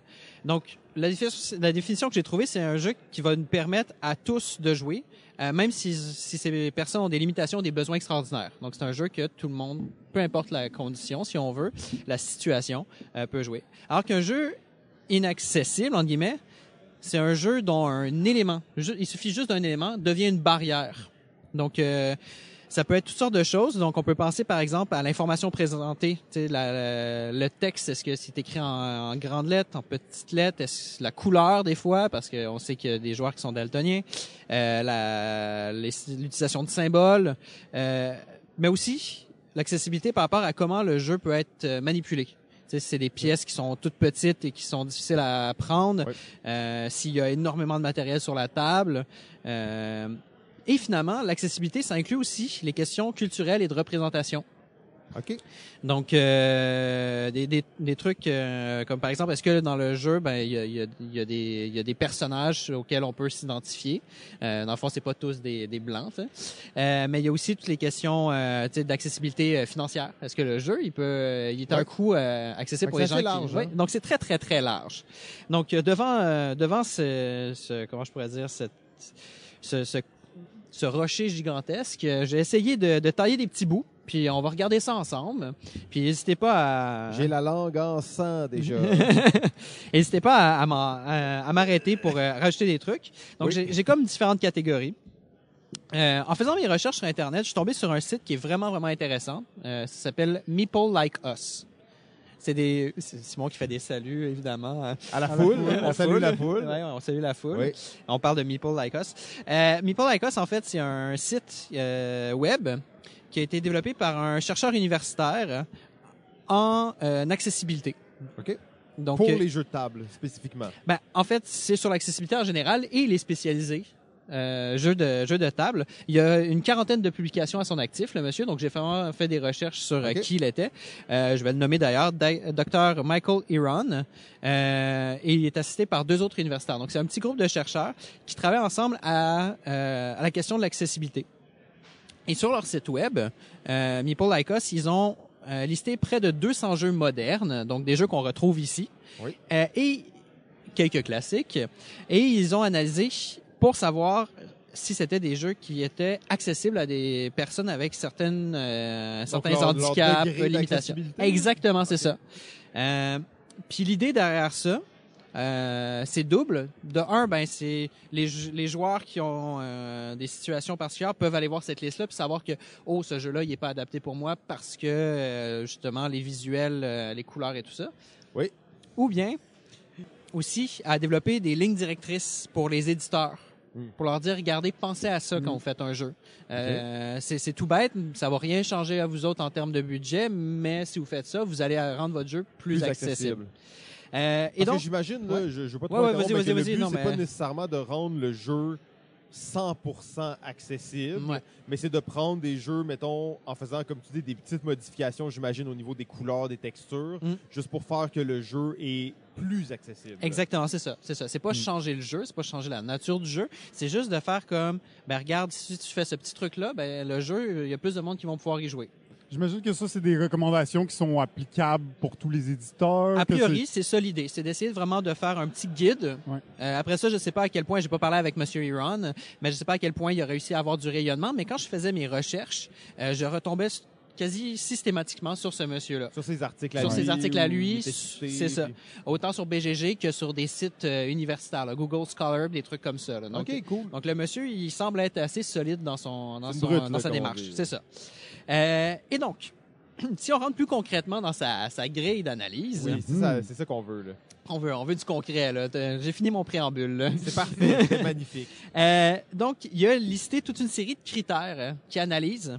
Euh, bon, ben, la question, on a parlé euh, des couleurs, le daltonisme, euh, qui a séparé, et c'est drôle, de l'accessibilité visuelle. Comme je disais tantôt, la taille des polices, par exemple, d'écriture, euh, Ok, des ouais. trucs comme ça. Ça fait du sens. Parce que les couleurs, ça va pas juste nécessairement sur les- le matériel qui est imprimé puis tout ça. Hein. c'est comme ça va au-delà de ça, ça va sur toutes les pièces. Exact. Euh, il y a aussi la, la question de l'intelligence fluide, c'est la logique. OK? Tu sais, ça prend quel degré de logique pour pouvoir jouer au jeu? Est-ce- Tu sais, par exemple, on va, on va s'entendre qu'un jeu de vitesse, ça demande pas le même niveau de logique qu'un gros jeu de gestion de ressources. Ou Et il y a certaines personnes- abstrait. Exactement, ça, ça. des jeux très abstraits, euh, avec aucun ancrage thématique. Euh, donc, il- il prend ce critère-là aussi. Ça, par contre, c'est plus difficile de demander aux éditeurs, j'imagine, d'adapter. là. Effectivement. Euh, là, c'est changer un peu la nature du jeu. Mm. Euh, Mais justement, ça m'a ça m'a amené ces questionnements-là qu'on pourra voir Ouais. ensemble euh, par la suite. euh, à quel point est-ce qu'on peut modifier un jeu?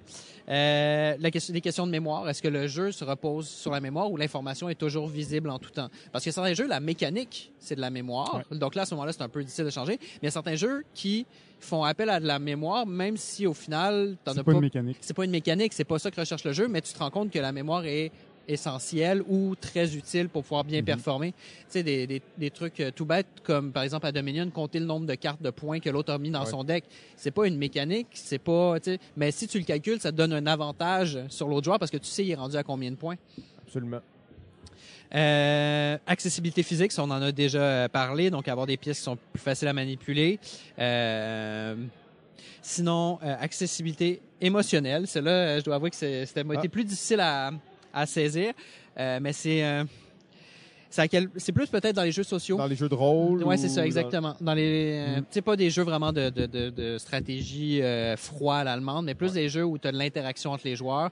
Euh, à ce moment-là, tu as toute la question de l'accessibilité émotionnelle. C'est, euh, tu sais, à quel point est-ce que le joueur doit s'investir euh, personnellement dans le jeu. Tu sais, on imagine, mettons, Secret Hitler où tu te fais traiter de nazi par tout le monde autour de la table. Exactement. pas nécessairement avec des gens que tu connais ou tout ça. Ça peut comme juste affecter un, quand Ouais. même un peu. Ouais. C'est pas tout le monde qui a la même euh, tolérance, si on veut, à ce genre d'expérience-là. là. Exactement, ou un Cards Against Humanity aussi. Ah oui, Ouais. c'est choquant. C'est choquant.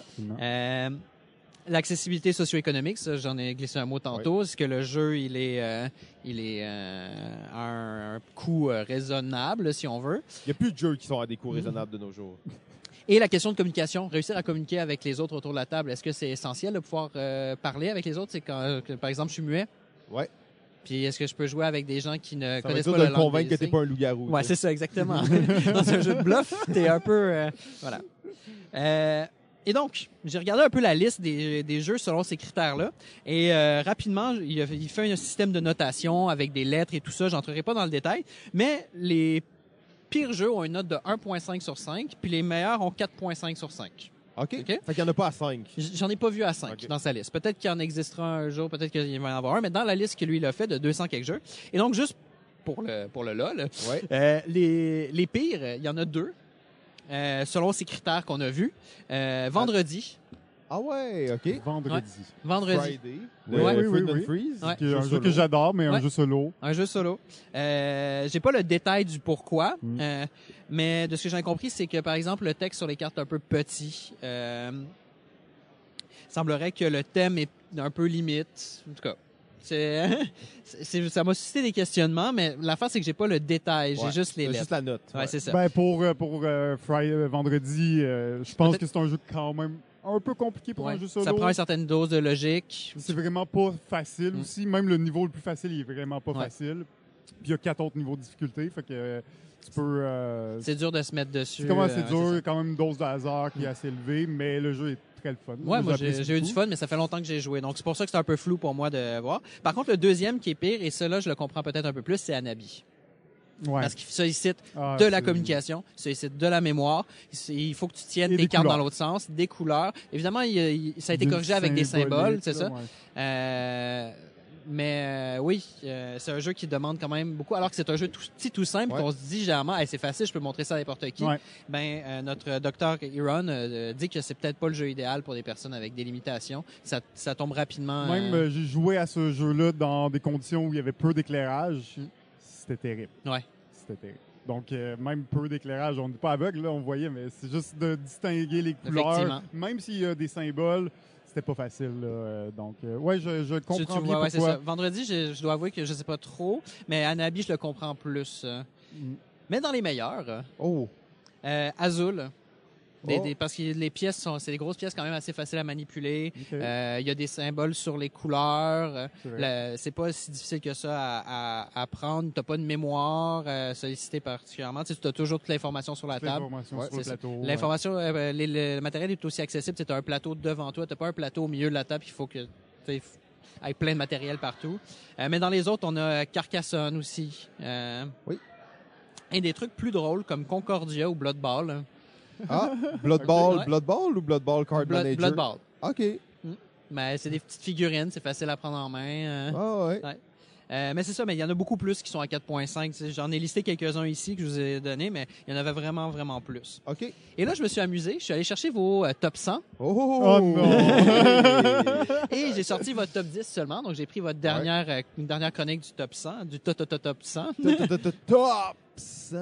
Et j'ai regardé quel jeu euh, était dans vos top 100. Laisse-nous essayer de deviner. Tu les as fait évaluer, genre. Et, et j'ai euh, sorti, j'ai sorti par leur évaluation. J'ai j'ai pas fait évaluer. Je suis juste sorti de Ceux sa qui étaient liste. dans la liste. Ceux qui étaient dans la liste. Ok. Euh, donc, euh, il y a cinq jeux au total de vos deux listes mis en commun. Donc, dans Ok. le fond, 20, là. sur vos 20 jeux, il y en Ouais. a euh, cinq Qui était dans la qui liste. étaient dans la liste euh, analysée par euh, Dr. Iran. OK, tu vas nous laisser deviner, hein? Ben, que- si vous voulez. euh, Ben oui, ben oui. Là, je vais essayer de guesser, là. Donc, euh, je vous dis le jeu, puis vous me dites la note Ouais. sur... euh, Ouais. OK. Donc, euh, je commence par les jeux de GF parce que c'est lui que j'ai en premier ici dans ma... hein, voilà. Donc, euh, Twilight Struggle. euh, Oh, moi, je dirais que c'est un genre de 3.5. Euh, J'irai avec 3. ouais. Il l'a mis à 4. ah, quand OK, même. ouais. Il y a eu un... euh, parce qu'il note sur, euh, avec des lettres. Il y a eu un F en mémoire. Ah, OK. Hmm. Parce qu'il faut que tu saches les cartes Les qui sont cartes, toutes les cartes peuvent Faut que tu sortir, les connaisses toutes aussi. C'est ça. Si tu veux vraiment Exactement. optimiser. Par contre, un A en accessibilité par rapport aux couleurs. Oui, OK. Le jeu est, semblerait, pour les couleurs, il n'y a aucune Parfait façon de se, de se mélanger. OK. Nice.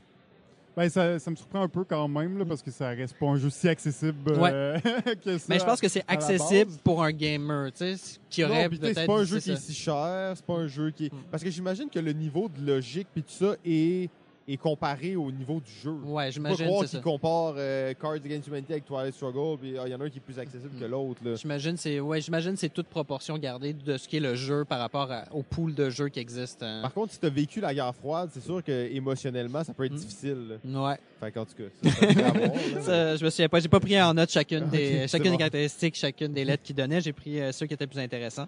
Euh, Terraforming Mars. Ouh, moi d'après moi ça c'est euh, 4 9.2. euh, Twice Circle à, à 4. Est-ce que Terra Forming Mars est mis vraiment mieux? Ben oui, les symboles sont tellement parfaits, les cartes se manipulent. Je vais mettre 4. Effectivement, c'est 4. Oh. Il y a quand même quelques points faibles, notamment, il n'y a pas eu de F euh, de mémoire, euh, mais des points faibles dans l'intelligence 8, la logique on s'entend, et euh, dans l'accessibilité physique, les, plein de petites pièces. Et nous-mêmes, quand on joue, des fois, on, on bouge ouais, le board. c'est à ça- cause qu'ils jouent pas avec le, le truc en plastique Ouais, que tu mets ça. par-dessus. Mais ça vient euh, pas dans le jeu. C'est vrai. Ça vient pas dans le jeu. C'est vrai que ça, c'est Absolument. terrible. J'avais oublié qu'il y avait même pas ça dans le jeu original, tellement que je, je pense à ce jeu-là avec ça. là. Ouais, c'est ça. J'aurais sûrement donné toi, 3.5. tu fais partie de l'élite du jeu qui a tout le matériel euh, qui Non, non, accompagne moi, bien. J'ai investi dans mon Terraforming Mars. Euh, sinon, innovation. Ouh, Oh, ça, ça doit être dur. Innovation, d'après moi, ils ont, ils ont la Faut- logique. Il faut savoir que c'est la version anglaise qui a analysé. Ouais. Donc celle euh, La avec belle, les là. visuels euh, belle, bruns, la là. Ouais, belle, c'est ça. Innovation. Innovation. Ouais, ben moi, moi je trouve que cette version-là, ben, peut-être la logique, il va perdre un peu parce que c'est un jeu qui a beaucoup de un degré de langage qui est très élevé. Mais sinon, le reste, c'est juste des cartes. hein. Ok, un peu difficile à manipuler. 3.7. Je vais, je vais donner 3. 4.5. euh. Oh my God. Boum, boum, boum. dans, c'est ses, dans, ses, étonnant. dans ses points forts, c'est qu'il est vraiment pas cher. hein. Ok, ouais. Donc, euh, ça, ça- c'est accessible à plus de gens. Et Ouais. euh, Pauvre il- personne qui achète ça. Ouais. Et j'ai ça vu- a l'air le fun. j'ai vu qu'il avait souligné qu'il y avait une représentation égale homme-femme. Parce que dans les cartes euh, de la version anglaise, tu as exactement le même euh, nombre cool. de chacun. Euh, C'est un, truc, plus euh, c'est un truc de la gauche diversitaire, ça. Là, là. Universitaire. Ok, c'est bon. C'est la même chose, non? Je me prononcerai pas là-dessus, Simon. Ok. Euh, Seasons. Ah, Season, ça c'est un 4.5 aussi. 4.5. C'est vrai qu'il est assez clean. Il y a pas mal. Il y a des symboles Il y a pas mal de symboles, par Il est pas très compliqué. Non, non, c'est un 4.5, ça. Je vais mettre 4. C'est Jeff 4. Hein? Shit! Ouais. Moi, il y a une bonne note générale. C'est les gros dés, Ouais. faciles à manipuler. Euh, le- les, les cartes, c'est assez clair. Il y a des symboles et tout. Donc, globalement, c'est euh, c'est- assez accessible. Et finalement, le dernier, euh, en fait, j'aurais dû laisser Terraforming pour la fin, euh, parce que ça vous excite plus, ce jeu-là. Euh, ben, Castles of Burgundy. Ouh, ça, ça m'excite. Moi, je dirais 1. non, j'adore ce jeu-là. Attends, euh, Je te là. rappelle ouais, que le pire, c'était 1.5, puis c'est vendredi Ah, ok. Cannabis. Là. ok, ben 2. Parce que je veux dire, ce jeu-là, les- j'ai joué avec. euh, J'ai un, un des jeux que j'ai le plus joué, euh, en fait, dans ma Mhm. vie. Et un de mes amis est daltonien. Puis en fait, on a joué, je sais pas, 20 parties Mhm. ensemble. Puis à chaque fois, il connaissait. Il était incapable de reconnaître les tuiles. Incapable Ok. de reconnaître les tuiles. Elles sont tout petites, sont difficiles à manipuler. Le jeu est compliqué. Ça te fend le cerveau en quatre quand tu joues. Moi, je dis 2. Euh, je vais dire 3. Il y a mis quatre. hein. Oh, Elrod! Elrod! Qui es-tu? Elrod! C'est quoi son problème? Dans tous les cas, je vous invite à aller jeter un coup d'œil sur Meeple Like Us. Ouais, Euh, allez unliker ce site. Mais je dois avouer que moi aussi, j'ai eu des surprises, mais en même temps, je me dis, le gars, il connaît clairement plus son sujet que moi qui est en train d'apprendre en même temps que je lis sur son site web. Tu sais, des fois, les universitaires, ils comprennent pas ça, les jeux. là. Ouais. Ben, c'est pour ça que je suis allé ailleurs. hein. Oh, oh, oh, oui. Ah. Je suis allé euh, sur un blog, une blogueuse twitcheuse euh, qui a une dystrophie musculaire une- et une scoliose euh, et qui commente des choses geeks, donc euh, des séries, des livres, des films et et qui euh, prend ces, les- les- ces différents produits geeks, si on veut, œuvres geeks, et les analyse sous le regard d'une personne handicapée comme elle. OK. C'est quoi son nom? Est-ce que tu l'as? J'ai juste le nom de son blog, son blog, de. Geeky Gimp. OK. Euh, D'ailleurs, le mot gimp, euh, qui est un terme péjoratif, justement, elle a dit qu'elle se le réapproprie en l'utilisant comme ça. Petite parenthèse. Donc, euh, elle a fait une liste de six problèmes majeurs qu'elle a par rapport à l'accessibilité dans les jeux de société. Puis pour chacun des problèmes, elle propose une solution. Cool. OK. Donc, un de ces premiers problèmes, c'est l'information cachée. OK. Euh, parce que si elle doit cacher euh, de l'information, c'est difficile pour elle étant donné ses limitations physiques. Donc, elle, elle propose, ben, elle dit que les jeux qui ont des paravents, c'est super. Euh, les euh, avoir un porte-cartes sur lequel poser des cartes, tout simplement, Mm. plutôt que de tenir des cartes en main. En main, ouais. Euh, ça l'aide énormément. Elle, elle dit aussi que toutes les toutes les cartes d'un jeu, par exemple un petit jeu de bluff comme Love Letter, une, une petite carte qui rappelle chacune des cartes Ouais. du jeu, euh, puis qui te permet en fait d'avoir toute l'information qui est connue de tous, plutôt que de tout avoir dans la tête. C'est le- des petites affaires comme ça qui l'aident euh, beaucoup, beaucoup. OK. Cool. Euh, deuxième qu'elle a noté, c'est euh, des mécaniques avec euh, de la dextérité. Oui. Mm. On s'en doute. On peut imaginer. Euh, Dungeon Fighter. Ouais, c'est ça. C'est par exemple, euh, elle, elle arrive quand même à jouer à Captain Sonore. OK. Ouais. Puis son exemple, tu sais, dans Captain, Captain Sonore, quand tu répares ton euh, ton vaisseau quand tu fais surface, Ouais. ton, ton- pas ton vaisseau, mais ton sous-marin, tu fais surface, il faut que tu encercles une zone sans dépasser, puis tu mets tes initiales, puis tout le monde doit faire ça le plus vite possible. Ben, ce qu'elle suggère, c'est de trouver une autre chose qui demande autant de temps, mais que la personne peut faire. Comme par exemple lui demander de compter jusqu'à 30 ou un truc comme ça. Mm. Tu sais, trouver une façon de détourner OK. Ah, c'est quand même pas une mauvaise idée, en fait. Tu prends un peu la moyenne de qu'est-ce que les gens prennent comme temps, puis euh, ouais. C'est ça. Euh, sinon, les jeux en temps réel, en général, ça peut être très compliqué de réussir à être aussi Mm. efficace parce que les jeux en temps Ouais, réel mis sur le fait que tu rapide, que t'es tu es rapide puis que tu c'est ça que tu fais tes, tes trucs dans un dans un délai t'es précalculé l'éditeur s'est dit que tu as 10 minutes pour faire ton truc ben c'est que c'est faisable en 10 minutes Ouais. mais c'est faisable pour quelqu'un qui n'a pas de limitation. Ouais. Donc elle en fait ce qu'elle suggère c'est que les éditeurs euh, proposent euh, des alternatives comme OK ben tu as tant de tours pour faire la même chose, tu tant de tours de table. Euh, donc euh, au lieu de faire t'as tant de minutes, tu peux faire tant d'actions dans tes euh, dans ton 10 minutes en vrai. Sais, dans, Ouais. dans un jeu normal, tu peux. euh, Mais d'ailleurs, il y a plusieurs jeux real-time Ouais. qui proposent une version qui n'est pas nécessairement pour ça, mais la version comme débutant, mhm. qui va se jouer tour par tour. C'est hein. ça. Fait que ça serait possible dans beaucoup de jeux real-time de le jouer comme ça. Il y en a Exactement. qui ça serait pas possible, mais il y en a plein que ça serait possible. C'est ça. Puis c'est de calculer, en fait, dans le fond, quand, quand, tu, quand tu fais jouer des joueurs, ils arrivent à faire tant d'actions dans le 10 minutes. Ben, euh, si tu joues facile, tu peux dire que tu as plus d'actions que ça. Si tu veux jouer plus difficile, tu as moins d'actions que ça. Puis tu arrives à, à équivaloir un peu euh, cette notion de limitation.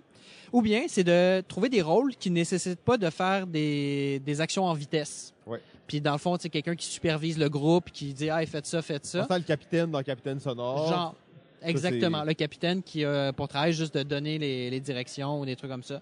Euh, donc, pour elle, c'est des façons qui, pour elle de pouvoir jouer euh, sans, sans être limité euh, justement par ce- ces questions de, de temps, euh, de temps réduit. hein. Euh, sinon, les jeux qui ont beaucoup, beaucoup de pièces de jeu.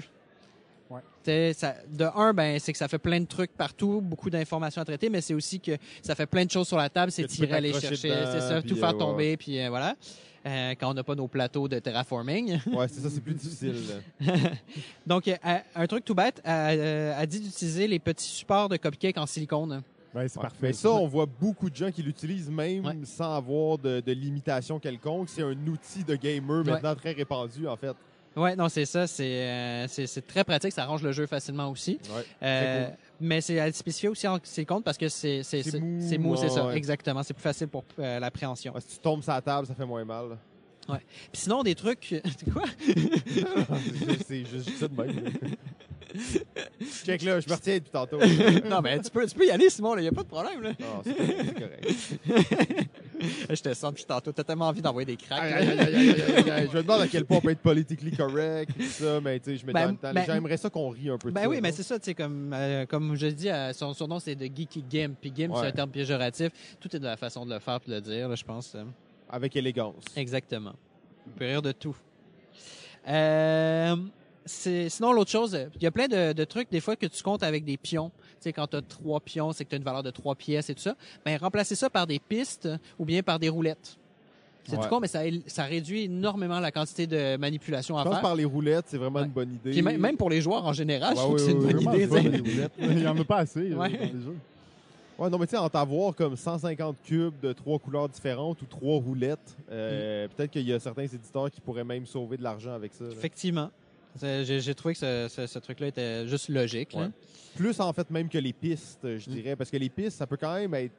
tu sais, il suffit que tu accroches ta Ouais. piste pour perdre tout le compte, là, mais Ou tu avoir fais, ta roulette. ou tu fais des, des- des trucs creux comme à la site. Là. Ouais, exact. Ça, ça peut être possible aussi. Ouais. Mais oui, effectivement. Puis la piste peut être loin de toi, donc si tu as besoin de consulter l'information souvent. Ça euh, peut être difficile. Ouais. Euh, un autre problème qu'elle a, c'est des jeux qui nécessitent euh, de l'espace. Donc, tu sais, un gros plateau de jeu. Euh, elle préfère, elle, que euh, ce soit plein de petits plateaux Mm. plutôt qu'un gros plateau. Comme ça, tu peux agencer. Tu peux les bouger. Tu peux les bouger comme ça. la tu sais, grosseur de ta table. Exactement. Ou, euh, si ta table est ronde ou rectangulaire. C'est ça. ou- Mais aussi juste le fait que, tu sais, j'ai besoin de jouer avec ce plateau-là qui se, re- qui se retrouverait sur un grand plateau à l'autre bout de la table. Ben, quand j'ai besoin de traiter avec, on peut me le passer. On s'entend que tous les jeux devraient venir avec un, un Lazy Susan. Là. le Lazy Suzy, Lazy Susan, les, les trucs qui tournent au centre de la table. Ah, là, ouais, la ouais. table qui tourne. Ouais, sur la table. Ouais, c'est ça, exact. Tu veux ça. Ben, tu me fais penser à un ami qui avait, qui voulait euh, commercialiser une table de Dominion euh, avec, euh, tu sais, genre un peu creusé pour mettre les decks et tout ça. Ah, les, les ouais. espaces pour mettre les Ouais, je l'avais dit, ton projet est vraiment cool, mais je sais pas combien de personnes vont. Ouais, que- Dominion. ben, c'est que c'est spécifique à un jeu, tu En sais. plus. Ouais. La moitié des gens qui nous écoutent savent même plus c'est quoi Dominion. Ouais, c'est ça. c'est un jeu dans le temps, là. c'est le premier deck building. Moi, je vous le dis, j'ai joué à ce jeu-là. Euh, sinon, un autre truc que, par rapport aux jeux qui nécessitent de l'espace, prendre des photos du jeu pendant qu'elle joue. OK. Par exemple, à expliquer qu'elle joue à Codenames, c'est difficile des fois d'aller voir les cartes et tout. mais Il y a un ami qui prend photo la grille, puis là, elle, elle regarde son téléphone, puis elle a exactement la même Mm. information que. Dans le Les fond, tu sais, à un certain point, cette fille-là, elle donne des bons trucs pour tout le monde. Ouais, c'est ça. C'est juste vraiment génial. Très cool, OK. Euh, puis, euh, l'autre truc avec lequel elle a discuté, c'est les mécaniques qui reposent euh, sur du visuel. Euh, on parle pas juste des couleurs, mais des formes des pièces, on en a déjà parlé tantôt. Mais elle parle aussi des règles. Avoir les règles en audio. Mm. Tu sais, on sait qu'il y a beaucoup de YouTubers qui font ça maintenant, euh, expliquer les règles. euh, vidéo, mais tu sais, si les ça, éditeurs ouais. pouvaient comme Juste sortir un fichier audio, des règles. là, Exactement. euh, tu mets ça en Google Translate. Ouais. Elle dit euh, au pire un PDF parce qu'au moins avec le PDF, elle peut zoomer puis mieux voir Ouais. l'information. Euh, elle dit dans l'idéal du braille, hein. ça serait. Ouais. Ouais. Mais Mais les, les règles sont pas mal tout le temps disponibles en PDF. Ça là, se dans le trouve, sens que mais- généralement, tu peux les trouver. c'est pas tous les éditeurs qui les donnent non plus. On sait qu'il y en a qui préfèrent ne pas les distribuer, mais tu peux les trouver. Mais elle, ce qui serait cool, c'est quand tu ouvres ta boîte, t'as un petit code ou un, puis tu peux aller, tu peux aller le chercher facilement et rapidement. Euh, D'aller sur BGG, dans Ouais. fichier, puis C'est tout, d'avoir Mm. vraiment l'éditeur qui te l'offre. là. C'est ça. Euh, donc, c'est ça un peu ces, ces différents conseils. Puis exactement de la conclusion que tu donnais, Simon, c'est ça, c'est à laquelle j'étais venu. C'est des conseils qui sont vraiment comme bons pour tout le monde finalement. là. Exact. Euh, donc, euh, éditeurs qui nous écoutent, euh, Mais ça, à un certain point, même, la, la plupart des conseils qu'elle t'a donnés que je trouve qui sont vraiment pertinents puis intéressants pour tout le monde, et encore une fois, c'est les conseils, c'est plus des hacks Mm. de joueurs qu'un travail d'édition. Ouais. Euh, mais ça, je trouve ça cool aussi de, de voir ça. Euh, ouais, c'est ça. Mais c'est non, mais c'est vrai que c'est c'est important que les joueurs s'approprient leur jeu. Là. Puis ça, je pense que c'est plus large, à mon avis. Tu sais, quand tu joues un jeu puis qu'il y a une règle que t'aimes pas, qui fonctionne pas, puis tout le monde est d'accord. Tu la changes! Non, mais c'est ça, mais c'est vrai, puis c'est correct, tu sais. Le, le but, c'est que tout le monde autour de la table ait du fun, là. Oui. Je vois Jeff qui est, Oh qui est pas God. sûr. Jeff, les Hey, house approuve rules. pas ça en plus. Simon aussi, il va embarquer là-dessus. Oh, Dans change les Acquire, il n'y a pas d'échange entre les joueurs, OK? Quand c'est le fun, on monde, les là. laisse, là. Il n'y a Ben- pas d'échange entre les joueurs et ça rend pas ça le plus fun. Pour moi, à mon avis, il il faut pas que ce soit débattu pendant la partie. Il faut que ce soit d'un commun accord. Genre, ah, il y a cette règle-là, on l'enlève, tout le monde est OK. Puis Ouais, c'est voilà. un commun accord, je joue plus. Non, mais en fait, moi, mon truc, c'est quand j'explique les règles aux gens, ben, je leur explique mes house rules comme si c'était des vraies règles. Ah, c'est ça. Ça, m'a pris plusieurs games avant de comprendre que c'était pas Avant, avant de découvrir c'est quoi le vrai jeu. Ouais. Avant de savoir qu'il n'y avait pas aucun échange dans Acquire. Ah. Alors que, genre, une heure dans la game, on passait à juste comme. Donc, donc là. Simon a pas juste hacké le jeu, il t'a hacké toi, là. Il t'a hacké le cerveau, là. Je fais ça. Ah, mais là, je- à chaque fois qu'il présente un jeu, je check dans les règles pour être sûr qu'il n'y a pas d'échange. Ah, c'est bon, ça, c'est une bonne technique. Je vais le savoir maintenant quand je vais jouer avec Simon. hein. Surveille tes règles. Mais, mais tout ça pour dire que j'ai fait d'autres recherches. Et là, je suis tombé sur des trucs un peu. euh, ben, des recherches un peu moi-même, puis je- je- j'espère que vous allez pouvoir contribuer. J'ai essayé de penser à des jeux que quand tu ouvres le jeu, tu fais comme Hey, c'est cool qu'il ait pensé à ça pour les personnes qui ont une limitation. J'ai essayé de penser à quelques trucs. Tu sais, je pense par exemple aux aventuriers du rail. Toutes, tous les, toutes les rails, si on veut, sur la carte, il y a toujours un symbole avec la couleur. Ouais. C'est un des premiers jeux dans lesquels j'ai vu ça personnellement. C'est un jeu qui remonte quand même pas mal. Puis c'est rendu presque une norme maintenant d'avoir des symboles norme. à côté des couleurs. Mais tu Ouais. vois, quand tu as parlé de ton sujet de limitation, j'étais comme, ben, à part le colorblind, il y a quoi, tu sais, à part les. les, euh, fait que- mais fait que c'est super intéressant de voir tout ça, mais c'est parce que c'est un concept qui est déjà quand même assez intégré. Ouais. Tu sais, les éditeurs, ça fait longtemps là, Ouais. qui, qui pensent que à les ça. couleurs, euh, c'est un de celui qui est le plus travaillé, selon Ouais, moi. ça. Puis Mais j'essaie de réfléchir à d'autres jeux, puis j'en ai pas vraiment trouvé. Je- si on exclut évidemment euh, la, la notion, tu sais, pour euh, les daltoniens, tu sais, des jeux Ouais. qui pensent. Pense à ça. Ouais. euh, Ouais, mais j'ai pensé à. C'est un peu de la triche, mais Nyctophobia. Je connais pas ça. C'est c'est sorti il y a genre deux ans, si je dis pas de bêtises. C'est un jeu en fait où euh, le thème est, est un peu funky. là. Euh, Il y a un tueur en série qui pourchasse des gens dans une forêt. Ah, Donc, c'est euh, émotionnellement non accessible. là. Ouais, mais là, on parle pas de ce genre d'accessibilité-là. En fait, c'est que tous les joueurs sont dans la forêt pendant la nuit. Donc, ils ont les yeux fermés, les yeux bandés. OK. Et ils doivent toucher le plateau, tout ça, pour trouver leur chemin. Alors que le tueur en série, lui, il voit puis il change le plateau, tu OK. est en train de les cerner dans la forêt. Le- C'est la mécanique du jeu, c'est ça. Donc, tu peux jouer avec des gens qui euh, n'ont pas de... Qui ont des problèmes de vision. Ouais, c'est ça. OK, ouais, j'avoue que c'est cool, mais en même temps, c'est presque, tu sais, c'est pas comme s'ils voulaient faire un jeu Ben, pour ça. les gens qui, ça. avaient, qui, qui des aveugles, tu sais, c'est plus comme ils ont mis ça. Mais j'essaie de penser ensuite à des jeux, j'en ai pas qui me sont venus en tête, mais des jeux, j'en- j'en- j'en j'en ai vu, euh, dont les tuiles sont gravées, par exemple, à l'intérieur, ce qui fait que quand tu touches, tu sais, je pense au Scrabble, là, mais c'est quoi? Ouais. Mais quand tu touches la, la, la tuile, la lettre, elle est, elle est creusée, donc tu peux, en touchant, Savoir c'est quoi la... La lettre. Mais en plus, encore là, tu parles de ça, souvent, ça va être plus une question de, de luxe que Ouais. d'accessibilité, puis ça le devient un peu par défaut, là. c'est exactement ça que j'ai trouvé. J'ai trouvé des sites qui font des versions de jeux pour euh, personnes avec des problèmes de vision. OK, OK, Euh, ça, c'est cool. c'est très cool, mais sauf que souvent, euh, ça devient pas mal plus cher. Tu sais, j'ai trouvé, par exemple, puis là, on est beaucoup dans des classiques, mais tu sais, des jeux de dames pour, euh, pour non-voyants avec... euh, Dans le fond, une- un- un- j'imagine une lettre en braille sur euh, chacune des, des couleurs. Ben, ou- le jeu de dames, tu c'est, euh, c'est ce qu'ils ont fait, c'est qu'ils ont creusé le plateau. Ouais. Donc, euh, t'as as les trous pour mettre les pièces. Donc, tu sais, quand tu manipules, tu peux pas juste tout virer euh, tu en faisant une petite erreur. Et les pièces sont carrées ou circulaires, tout simplement. ok, ouais. Puis plusieurs adaptations comme ça. Euh, un Monopoly en braille, 100 dollars. C'est quand même pas si Ouais. cher, mais c'est sûr que c'est Monopoly. Mais en fait, c'est pas le Monopoly. Ah. C'est un plastique que tu mets par-dessus. Ah, c'est comme un hack Le de plateau. Monopoly. C'est ça. Puis les cartes sont toutes en braille. OK. OK. Fait que c'est pour le, le truc dans le plastique puis les cartes. C'est ça, exactement. C'est ça. Monopoly. C'est Ah, ça. Monopoly, ça coûte 5 Ouais, c'est ça. Mais sinon, j'ai trouvé euh, beaucoup, beaucoup de jeux en braille. On s'entend. euh, Des adaptations, là. C'est ça, c'est des tu sais, bananagrammes en braille, hein. Ouais, OK. Euh, des jeux de bingo en braille. hein. Euh, le puissance 4, OK. les, les pièces pleines, pièces avec trous. Ah, ouais. OK, Hmm. c'est pas pire. C'est tout bête. hein. Ouais, ouais. Euh, pensez à des dés creusés avec des points qui ressortent. Tu sais, comme ça, tu peux toucher les, les, les Ouais, faces au des lieu dés. qu'ils soient creux, des fois, c'est plus facile quand c'est des points, C'est mais là, Ouais, ça va mais débalancer tes pas, dés. ça. De quoi? Ben, tu peux pas mettre euh, un, un, un relief sur un dé quand tu le lances. Ben, c'est ça, c'est pour ça que le dé est un peu creusé. Les Ah, coins ressortent ok, un peu. Puis Hmm. l'inté- le, le centre, Ça, ça te fait, c'est ça, ça te fait un. c'est là que t'as le point. C'est ça, exactement. Ah, ok, ok. Bonne idée.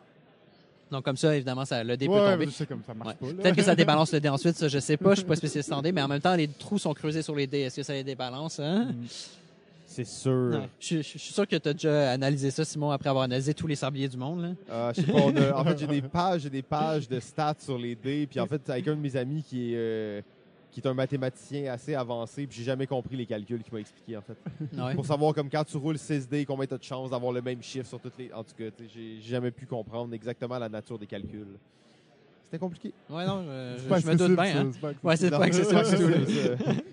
Euh, mais sinon, j'ai vu des jeux de cartes avec euh, juste euh, des, des, des, des lettres, pas les lettres, mais les, les chiffres et les, ben, les lettres. géant. géants sur la carte, pour aider ceux qui ont une limitation. Puis sinon, ben, il y a un site, 64 Ounce Games. Ils reprennent des jeux d'aujourd'hui, des, des jeux auxquels on, on peut jouer nous, nous autres, là, pas des vieux trucs. Ouais. Et ils font des kits que tu achètes et que ça devient accessible pour des non-voyants. Fond, tu modes ton jeu. Tu là. modes ton jeu. Puis là, ben, Hmm. Cards Against Humanity, Pandémie, euh, Dominion, on en parlait tantôt, For Sale, euh, Taboo, Snake Oil, hein, Ok. Coup, Anabi. En tout cas, il y en a plein. Tu as-tu des genres de sleeves? T'as-tu vu un peu c'était quoi? Malheureusement, ou- c'est pas très clair sur le site. J'ai- fouillé un peu puis j'ai pas réussi à, à saisir exactement, mais il semblerait que c'est vraiment un truc pour modder, comme tu dis, pour rendre le jeu euh, accessible à des, à des non-voyants. Puis sinon, dernière chose, là on sort un peu du jeu de société. Euh, je suis tombé sur, euh, mais ça peut être pratique pour euh, l'univers du jeu de société. C'est un, un site web qui s'appelle Game Accessibility Guidelines. C'est un, c'est pour le jeu vidéo en, Ouais. en premier, mais je crois qu'il y a des développeurs de jeux de société pourraient, des créateurs, des éditeurs. En fait, c'est un site collaboratif, donc euh, je sais pas s'il est open source, mais il est vraiment il est, ouvert, euh, qui a été fait par des studios, des spécialistes et des universitaires qui sont vraiment assis ensemble. Ils ont fait ce qui se veut être un guide de référence pour éviter au maximum d'exclure des joueurs. Euh, donc c'est ça, Game Accessibility Guidelines, c'est des gens qui se sont mis ensemble et se sont dit que ce serait cool de rendre les jeux plus accessibles. Puis ils ont listé des critères, euh, donc les, les contrôles, le moteur, euh, cognitif, euh, la pensée, la mémoire, traiter l'information, la vision, l'ouïe, la parole. Puis il y a aussi des critères généraux. Puis pour chacun vraiment, ils ont ils ont mis comme des degrés, tu sais, basique genre fais-le là, tu sais, c'est pas compliqué. C'est euh, c'est ça, ça changera rien, mais ça va aider les gens qui ont certaines limitations. jusqu'à un niveau beaucoup plus avancé. Tu sais, par exemple, basique, c'est c'est juste comme pense à faire des niveaux de difficulté dans ton jeu, tu sais, que l'intelligence artificielle est plus facile, plus difficile, à des trucs avancés du genre fais tester ton jeu par à peu près toutes les personnes qui ont des limitations différentes pour voir Ouais. si donc c'est ça. Mais c'est super intéressant de voir que ces ressources-là euh, qui existent aussi. Puis je regardais rapidement, puis c'est vraiment les studios, c'est des studios qu'on connaît là, genre BioWare, des trucs comme ça, des gens des gens qui ont travaillé dessus là. Donc euh, c'est une initiative que je trouve intéressante. Ça sort un peu du jeu de société, mais Non, mais ça, ça rentre dans l'idée. Puis, tu sais, la question pour moi là-dedans, puis j'ai pas vraiment la réponse nécessairement, mais c'est à quel point est-ce que des efforts doivent être déployés pour ça? Tu sais, je dis pas qu'il faudrait pas le faire, je dis pas qu'il faudrait le faire à 100 Euh, Je pense que les éditeurs ont une responsabilité en termes d'édition. Ça veut dire que justement, s'assurer qu'il y a une couleur avec un symbole, s'assurer que les textes soient écrits de la bonne taille. Mm. Euh, en fait, récemment, j'écoutais euh, justement deux podcasts sur l'accessibilité des jeux de société. Fait que ça tombe Ah. quand même bien. ah ben là, c'est ben, quand même drôle. ben vas-y Simon, dis-moi ce que tu as Ben, un des points que je trouvais quand même intéressant, c'était euh, le fait que les gamers, euh, dans le sens que, tu sais, il y a, mettons, 10 ans, il y en avait pas, il y a 20 ans, il y en avait pas tant des gros gamers, mais ça Mm. commençait, tu sais. Fait que ces gamers-là, qui, il y a 20 ans, ils ont commencé, ben, ils vieillissent de plus en plus. Ça veut dire que en ce moment, des gros gamers de 70 ans, il y en a plus Mm. ou moins. Je dis pas qu'il y en a pas, mais il y en a pas beaucoup. Mais dans 15, 20 ans, il va en avoir beaucoup des gamers de 70 ans. Puis les petits, les cartes avec du petit texte dessus, les gros, les plateaux qui prennent des grosses tables où il faut que tu te lèves pour aller chercher ta carte de l'autre côté du, de, euh, ou tu sais qu'il faut que tu regardes un plateau qui te donne le détail des points plus loin. Tout ça, c'est des règles d'accessibilité qui, euh, dans le sens, on parle, mettons, les non-voyants, tout ça, je veux pas dire que c'est moins important, mais c'est plus une minorité. Mm. Alors que quand tu penses à une population de joueurs vieillissants, mais là, ça va être une grosse partie de tes joueurs qu'il va falloir que tu accommodes, puis que tu pourras pas dire, OK, ben là, tu vas aller piger tes cartes, il va y avoir six cartes visibles de l'autre bord de la table, puis il va falloir que tu les piges parce que tu peux même pas les voir de loin parce que ta vision est moins bonne, puis ta mobilité générale est moins bonne aussi. Mm. Donc, je trouvais que ce côté-là était vraiment intéressant parce que c'est vrai que là, ça amène à repenser le jeu et j'imagine que des designers même vont commencer à penser à ça en faisant Mhm. leur jeu. Euh, donc, ça, c'est la responsabilité du designer versus celle de l'éditeur. Ouais. L'autre truc qui était intéressant, c'était pas exactement sur l'accessibilité, mais c'était une fille euh, qui, elle, fait des jeux qui sont exclusivement faits avec de la bouffe. OK. Et euh, ça Je sais l'amène- pas où on s'en va, mais mais non, mais elle fait des jeux, c'est juste la bouffe, en fait, Mm. ces jeux. Fait que ça l'amène plein de questions d'accessibilité. Premièrement, si t'es allergique aux peanuts, puis que dans le jeu, il y a des peanuts, ben c'est quand même dangereux, tu sais. Mm. Et là, elle parlait, ça avait l'air vraiment spécifique, mais elle a dit, elle était étonnée de voir à quel point il y a des gens qui ont des... euh, Des allergies, euh, des non, des allergies, oui, ça, pouvait ouais. s'en douter, mais des, des problèmes de, de, de gustatifs.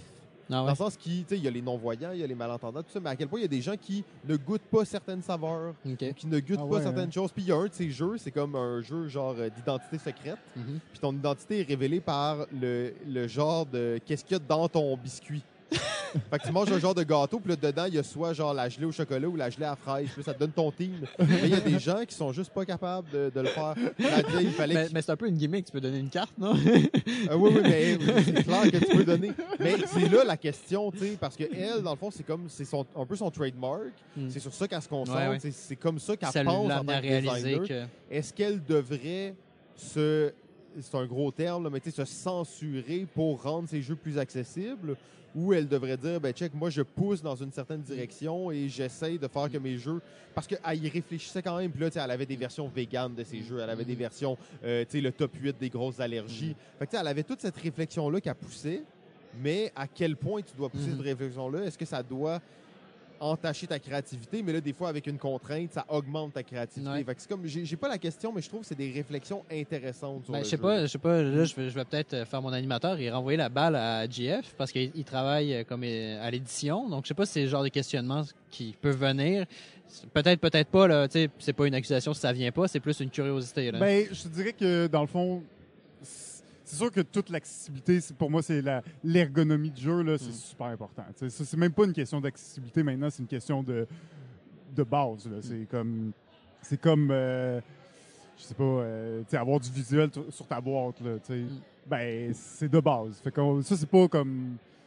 On se pose pas la question si on, on fait une belle ergonomie ou pas. Non, le but, le but, c'est toujours une belle ergonomie, que l'information soit bien présentée, que s'il y a des petites règles, euh, tout ça. euh, et euh, bon, les couleurs avec euh, les, les colorblind et l'utilisation de symboles, tout ça, tout ça c'est des, des connaissances acquises puis qui est appliqué, à mon avis, par tous les éditeurs déjà. Mhm.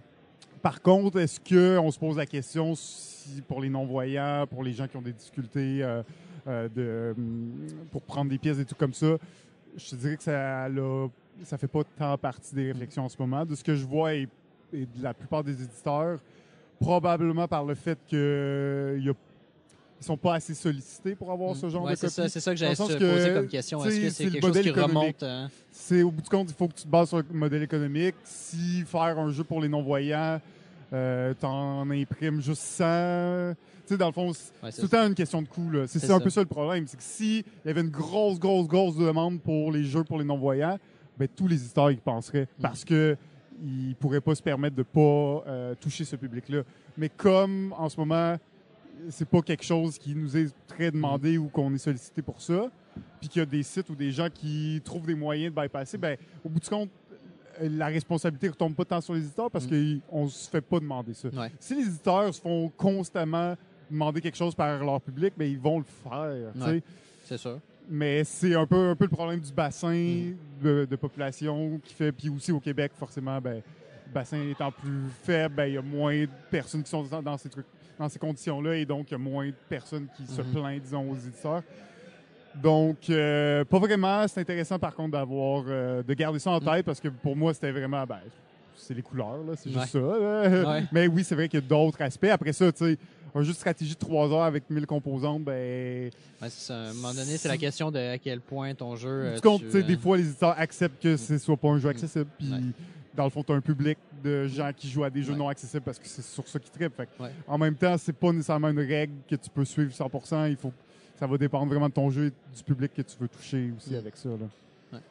Ouais, ben c'est c'est un sujet assez, euh, assez profond, effectivement. Là. Euh, la seule chose que ça me fait penser depuis le début, c'est vrai que c'est triste parce qu'il y a plusieurs types et strates de la population qui sont vraiment laissés pour compte là-dedans. Ouais. Euh, et comme tu l'as dit, Jeff, c'est une réalité économique. Puis ça va pas changer. Après, si on commence à voir, mettons, puis je dis pas que ça va être une grosse tendance, mais tu sais, mettons un designer de jeu qui serait euh, qui serait para- paraplégique ou quelque chose comme ça, ben là, ça pourrait amener un, pas un mouvement, mais tu vois un designer qui design pour sa propre réalité, Mm. et bien là, ça peut commencer à donner place à des nouveaux types de jeux, puis ça veut pas dire que ces jeux-là vont juste être faits pour les gens qui souffrent de cette condition-là. Mm.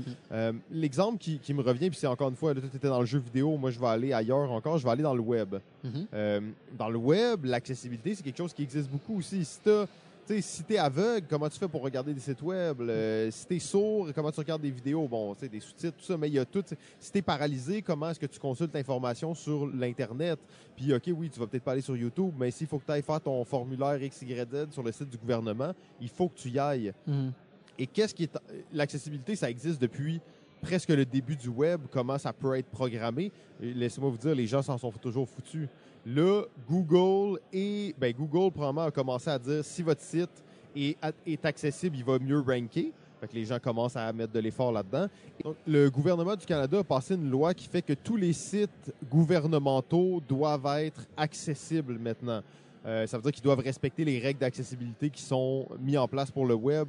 Est-ce que ça va prendre éventuellement des lois pour légiférer sur ça? Si la réalité économique n'est pas assez attrayante, peut-être malheureusement que ça va prendre des lois et ça va pas toucher l'ensemble de la population, mais ces lois-là, il faut qu'ils soient établies aussi. Là. Ouais, mais là, légiférer le web, ça, c'est autre chose. hein. On rentre dans- Oui, oui, c'est ça. Non, mais légiférer les jeux de table, peut-être Ouais. qu'éventuellement le gouvernement va dire OK, ben, tu sais, pour les couleurs, on n'accepte Ouais. plus telle chose, il faut que ce soit un autre. le jour où il y aura des subventions pour le jeu de société, hein, spécifiquement. hein. Oui, c'est ça. exactement. on est quand même loin de là, là, malheureusement. là. Mais, mais moi, j'ai un petit truc euh, qui me vient à l'esprit. Je sais pas, toi, Jeff, parce que tu as fait beaucoup d'animation, comme Mhm. moi. Euh, si tu as eu des cas euh, particuliers, des, des situations. Moi, j'ai essayé d'y réfléchir, puis j'ai vu deux situations, mais je me demandais si toi, t'en Hey, avais J'essaie de penser depuis tantôt, puis je j'ai rien là, qui me vient en Mm. tête. Je me rappelle, je sais que des fois, il y avait des groupes de, de sourds-muets qui venaient. Ouais, c'est ça. J'ai Euh, eu euh, aussi. Souvent, euh, ben, il y a, il y a quelqu'un qui est là, une, Mm. euh, une, Un une interprète, femme hein. ou une animatrice ou un animateur, mais il y a quelqu'un qui sont là, qui sont là avec ce groupe-là, puis qui les aide aussi Mhm. pour la compréhension du jeu. Mais je peux, je me rappelle plus là, je- ça fait trop longtemps, Ouais. je me rappelle plus qu'est-ce qu'on avait sorti ou qu'est-ce qu'on avait leur avait proposé. Mais je me rappelle que c'est un groupe qui venait quand même de temps en temps Mm. puis qui jouait là euh, à certains jeux. Mais Ouais, c'est ça. J'ai eu un peu la même chose. J'avais pas eu d'a- d'animateur ou d'intermédiaire. Euh, les trois personnes étaient toutes euh, sourds-muettes, mais euh, euh, ils connaissaient le jeu. Ok. Ouais. Donc, c'était Ouais. plus comme des précisions, puis ils lisaient sur mes lèvres, tu sais. Mais Oui, c'était pas- puis je faisais vraiment les gestes des actions, puis tu sais, ça a été correct. Mais euh, je me disais, tu sais, si je tombe devant quelqu'un qui a, qui a comme aucune idée des, des jeux, je vais être un peu comme désemparé. Là. Il faut quelqu'un pour m'aider à faire la, la- la traduction, puis même la personne qui fait la traduction, il va falloir que, que ce soit clair, moi, ce que je lui explique pour être sûr que la personne qui reçoit la règle la comprenne. Ah, euh. parce que des règles, Ouais. euh, on s'entend, c'est en langage des signes, on Ah, ne sait c'est pas ça. comment ça se traduit. c'est ça, est-ce que ça se traduit euh, facilement, clairement ou pas? Je sais pas, j'en ai aucune idée. Mm. là. Ouais, ben tout ça, c'est des, des questions vraiment intéressantes. Ça serait, euh, c'est quelque chose à réfléchir. puis C'est quelque chose qui va être de, avec le hobby qui est grandissant, comme on le sait, c'est toujours une question qui va être de plus en plus présente. Puis tu veux que le hobby soit accessible au plus de gens possible, que le plus de gens puissent jouer à leur jeu. Euh, Puis moi, je conseillerais à ceux qui, qui nous écoutent puis qui ont ce genre de, de problème, ben, qui ont ce genre de, de, de- Limitation. de limitation, euh, merci. Euh, ça serait d'écrire aux éditeurs. Écrivez-leur, dites-leur pourquoi ce jeu-là marche pas ou c'est problématique avec vous. Parce que, comme je dis, si les éditeurs ils savent pas qu'il y a des limitations ou qu'ils sont pas au courant puis qu'ils se font Mm. pas solliciter, il y aura pas d'évolution dans la, men- dans la mentalité. Fait que juste dire, euh, d'écrire à l'éditeur, dire, hey, on a aimé votre jeu, puis même si vous voulez euh, même s'il y a plein de choses positives, dites-lui. sais. Ah Comme, ça, ça il va l'encourager à dire Ah, ben, ce que j'ai fait là a valu la peine, fait que je vais, je vais continuer à le faire. Fait que euh, des choses positives, des choses négatives que les éditeurs font, écrivez-leur. Laissez-leur savoir votre opinion. Puis, parce qu'au bout du compte, c'est quand même une, une partie de la population qui est là, qui existe. euh, et qui, est- qui a les mêmes désirs que tout le monde, puis qui ont envie de rentrer dans le jeu, jouer à des jeux et faire les mêmes activités que tout le monde. Donc, il faut vraiment leur, leur donner euh, des, des, des façons là, de pouvoir, eux, euh, les accommoder. Puis si plus les éditeurs vont être conscients de ça, plus ça va être facile euh, pour ces gens-là de pouvoir avoir des jeux plus, euh, en effet. plus accessibles. Donc, euh, communiquez avec les éditeurs, parlez-leur, dites-leur les points forts, les points faibles des jeux si vous, euh, si vous envoyez. Bon conseil. Ouais. Bon conseil. Si, si je peux juste terminer sur un petit truc. Quand je disais le truc, le, le, le blog de, de Geeky Gimp, il y, a, il y a une petite affaire qu'elle a- qu'elle a écrite à la toute fin comme de son article, puis pour moi ça a été comme ben oui. Elle parlait que quand elle était plus jeune, euh, qu'elle allait jouer dans la cour avec ses amis, genre à des jeux de ballon, genre un soccer ou un truc comme ça, elle ne pouvait pas, elle était en chaise roulante. Mais c'était pas grave, elle prenait, prenait le ballon puis elle le mettait sur sa chaise roulante, puis si quelqu'un la rattrapait, elle laissait le ballon euh, sortir. Puis ce qu'elle voulait dire derrière ça, c'est que, tu sais, le, le jeu auquel on joue, euh, il y a certaines règles, mais on s'en fout. Le but, c'est qu'on ait du fun, tu. Mm. Puis si, tous les joueurs avaient du fun à jouer, donc je pense que c'est un peu la même chose dans le cas présent. Je sais que on s'en Mm. va sur le... Tu dis, il faut tu demander aux joueurs et aux joueuses d'être moins psychorigides. À mon avis, oui, de- de- dès le départ, quand tu joues à un jeu, tu es là pour du fun, t'es pas là pour, euh, pour te soumettre euh, À des à règles. des règles. Là, il y a plein de gens qui frémissent en faisant comme quoi? Ouais. Le plaisir, qu'est-ce que plaisir? Euh, moi, ben, je comprends l'idée. C'est un, un bon conseil aussi. Moi, je suis fan des House Rules, hein, fait que. Jeff est moins sûr, mais... JF, je le vois, il est tout tremblotant. là. C'est lui On, là, qui on se pourra en la parler la prochaine fois de d'à quel point il faut respecter les règles. Il faut respecter les règles. Ouais, ben, D'ailleurs, la tricherie est un de nos sujets prochainement. Là, Ah, donc, euh, non, ça très intéressant. La triche, c'est quelque chose qui est, hein, qui est très Moi, intéressant. j'ai hâte d'entendre Simon nous parler toutes les fois qu'il a triché. Là, parce que, euh, je soupçonne. Il a triché à chaque jeu. Ben, à c'est chaque ça- jeu. C'est ça mon, mon intuition. Non, c'est mais... pas une édition, il me l'a dit. Non, tout cas, bref. Oh, ouais, ouais, ouais, les Il me gars, jamais dit à moi. Gâchez pas, gâchez pas les surprises, gâchez pas les surprises. là. je, vais, je vais être à cette émission-là. Là. OK, ben Bon. Sylvain, euh, le seul et unique ludologue du Québec. Yes, merci Euh, beaucoup. Ben, c'est un plaisir. J'espère que le sujet n'aura pas été trop lourd, euh, trop... euh, Ben, des fois, il faut être un peu Sérieux, puis- sérieux. Ouais. hein. Euh, Nous, on sait, on est sérieux. Ouais. On est sérieux Ouais. ici. Euh, ben, merci encore d'être là, d'être revenu, euh, d'avoir, euh, de t'être prêté au jeu, d'avoir amené un sujet, d'avoir préparé ça comme ça. Euh, c'est vraiment intéressant de pouvoir aborder le plein de sujets différents qui sont pas nécessairement les trucs. c'est quoi le buzz de SN cette année? Non, non, je méprise pas ça, mais c'est ça. Donc, ben merci. Juste un petit mot pour la fin. Les gens veulent te suivre, veulent rester au courant Oui. des activités du ludologue. Ça se passe comment? J'ai une page Facebook, donc c'est assez simple. Facebook.com slash ludologue. L-U-D-O-L-O-G-U-E. Magnifique. simplement. Euh, ben, on se dit à la prochaine. Salut. Salut. Oh, wow! Oh, c'était vraiment intéressant. Hey, sérieusement, j'adore cette formule. Ben moi. oui, parce qu'on on est pris, là, nous, euh, on n'a même pas à se préparer. On arrive avec des sujets, puis c'est tout. Les gens amènent des sujets, vraiment intéressants. Ça crée des discussions riches et profondes. Puis c'est c'est vraiment intéressant comme formule. Ouais, exact. Euh, écoute, euh, discussion, la première là, était euh, vraiment le fun euh, sur, euh, sur notre médium, un peu ce que les, sur les influenceurs. ça. influenceurs. C'était super intéressant.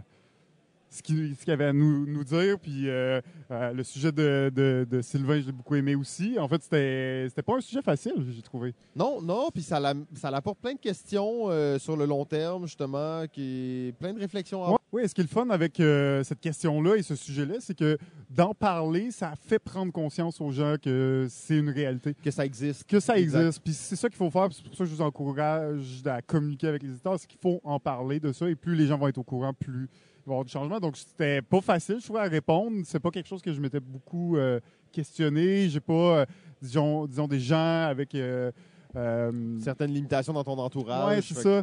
Donc, c'est dur de prendre conscience de ça, mais de juste de, de faire en parler, ben écoute, ça, ça a déjà ouvert les yeux. Donc, c'est super, euh, super le que- ouais. Et bien entendu, ben, PP7, tout le temps. euh, Une encyclopédie vivante. Ça, une encyclopédie vivante, j'adore ça. fou, comme il- à chaque fois, il va dire Ouais, ça, c'est un jeu de 86 sorti par telle compagnie, par tel auteur, puis t'es comme What the fuck? Ouais, puis on, doit l'avouer, euh, on doit l'avouer, on y avait pas dit qu'il fallait qu'il prépare un sujet à l'avance. Fait qu'il l'a réellement préparé cinq minutes avant euh, la rencontre. Il est allé dans sa bibliothèque, bang, bang, bang, il a pogné dans sa ludothèque, il a pogné cinq jeux, puis il était comme, OK, ça c'est mon sujet. Parce qu'il il avait amené évidemment une collection de jeux. euh, euh, Sur place. Ben oui, aux 12 heures ludiques.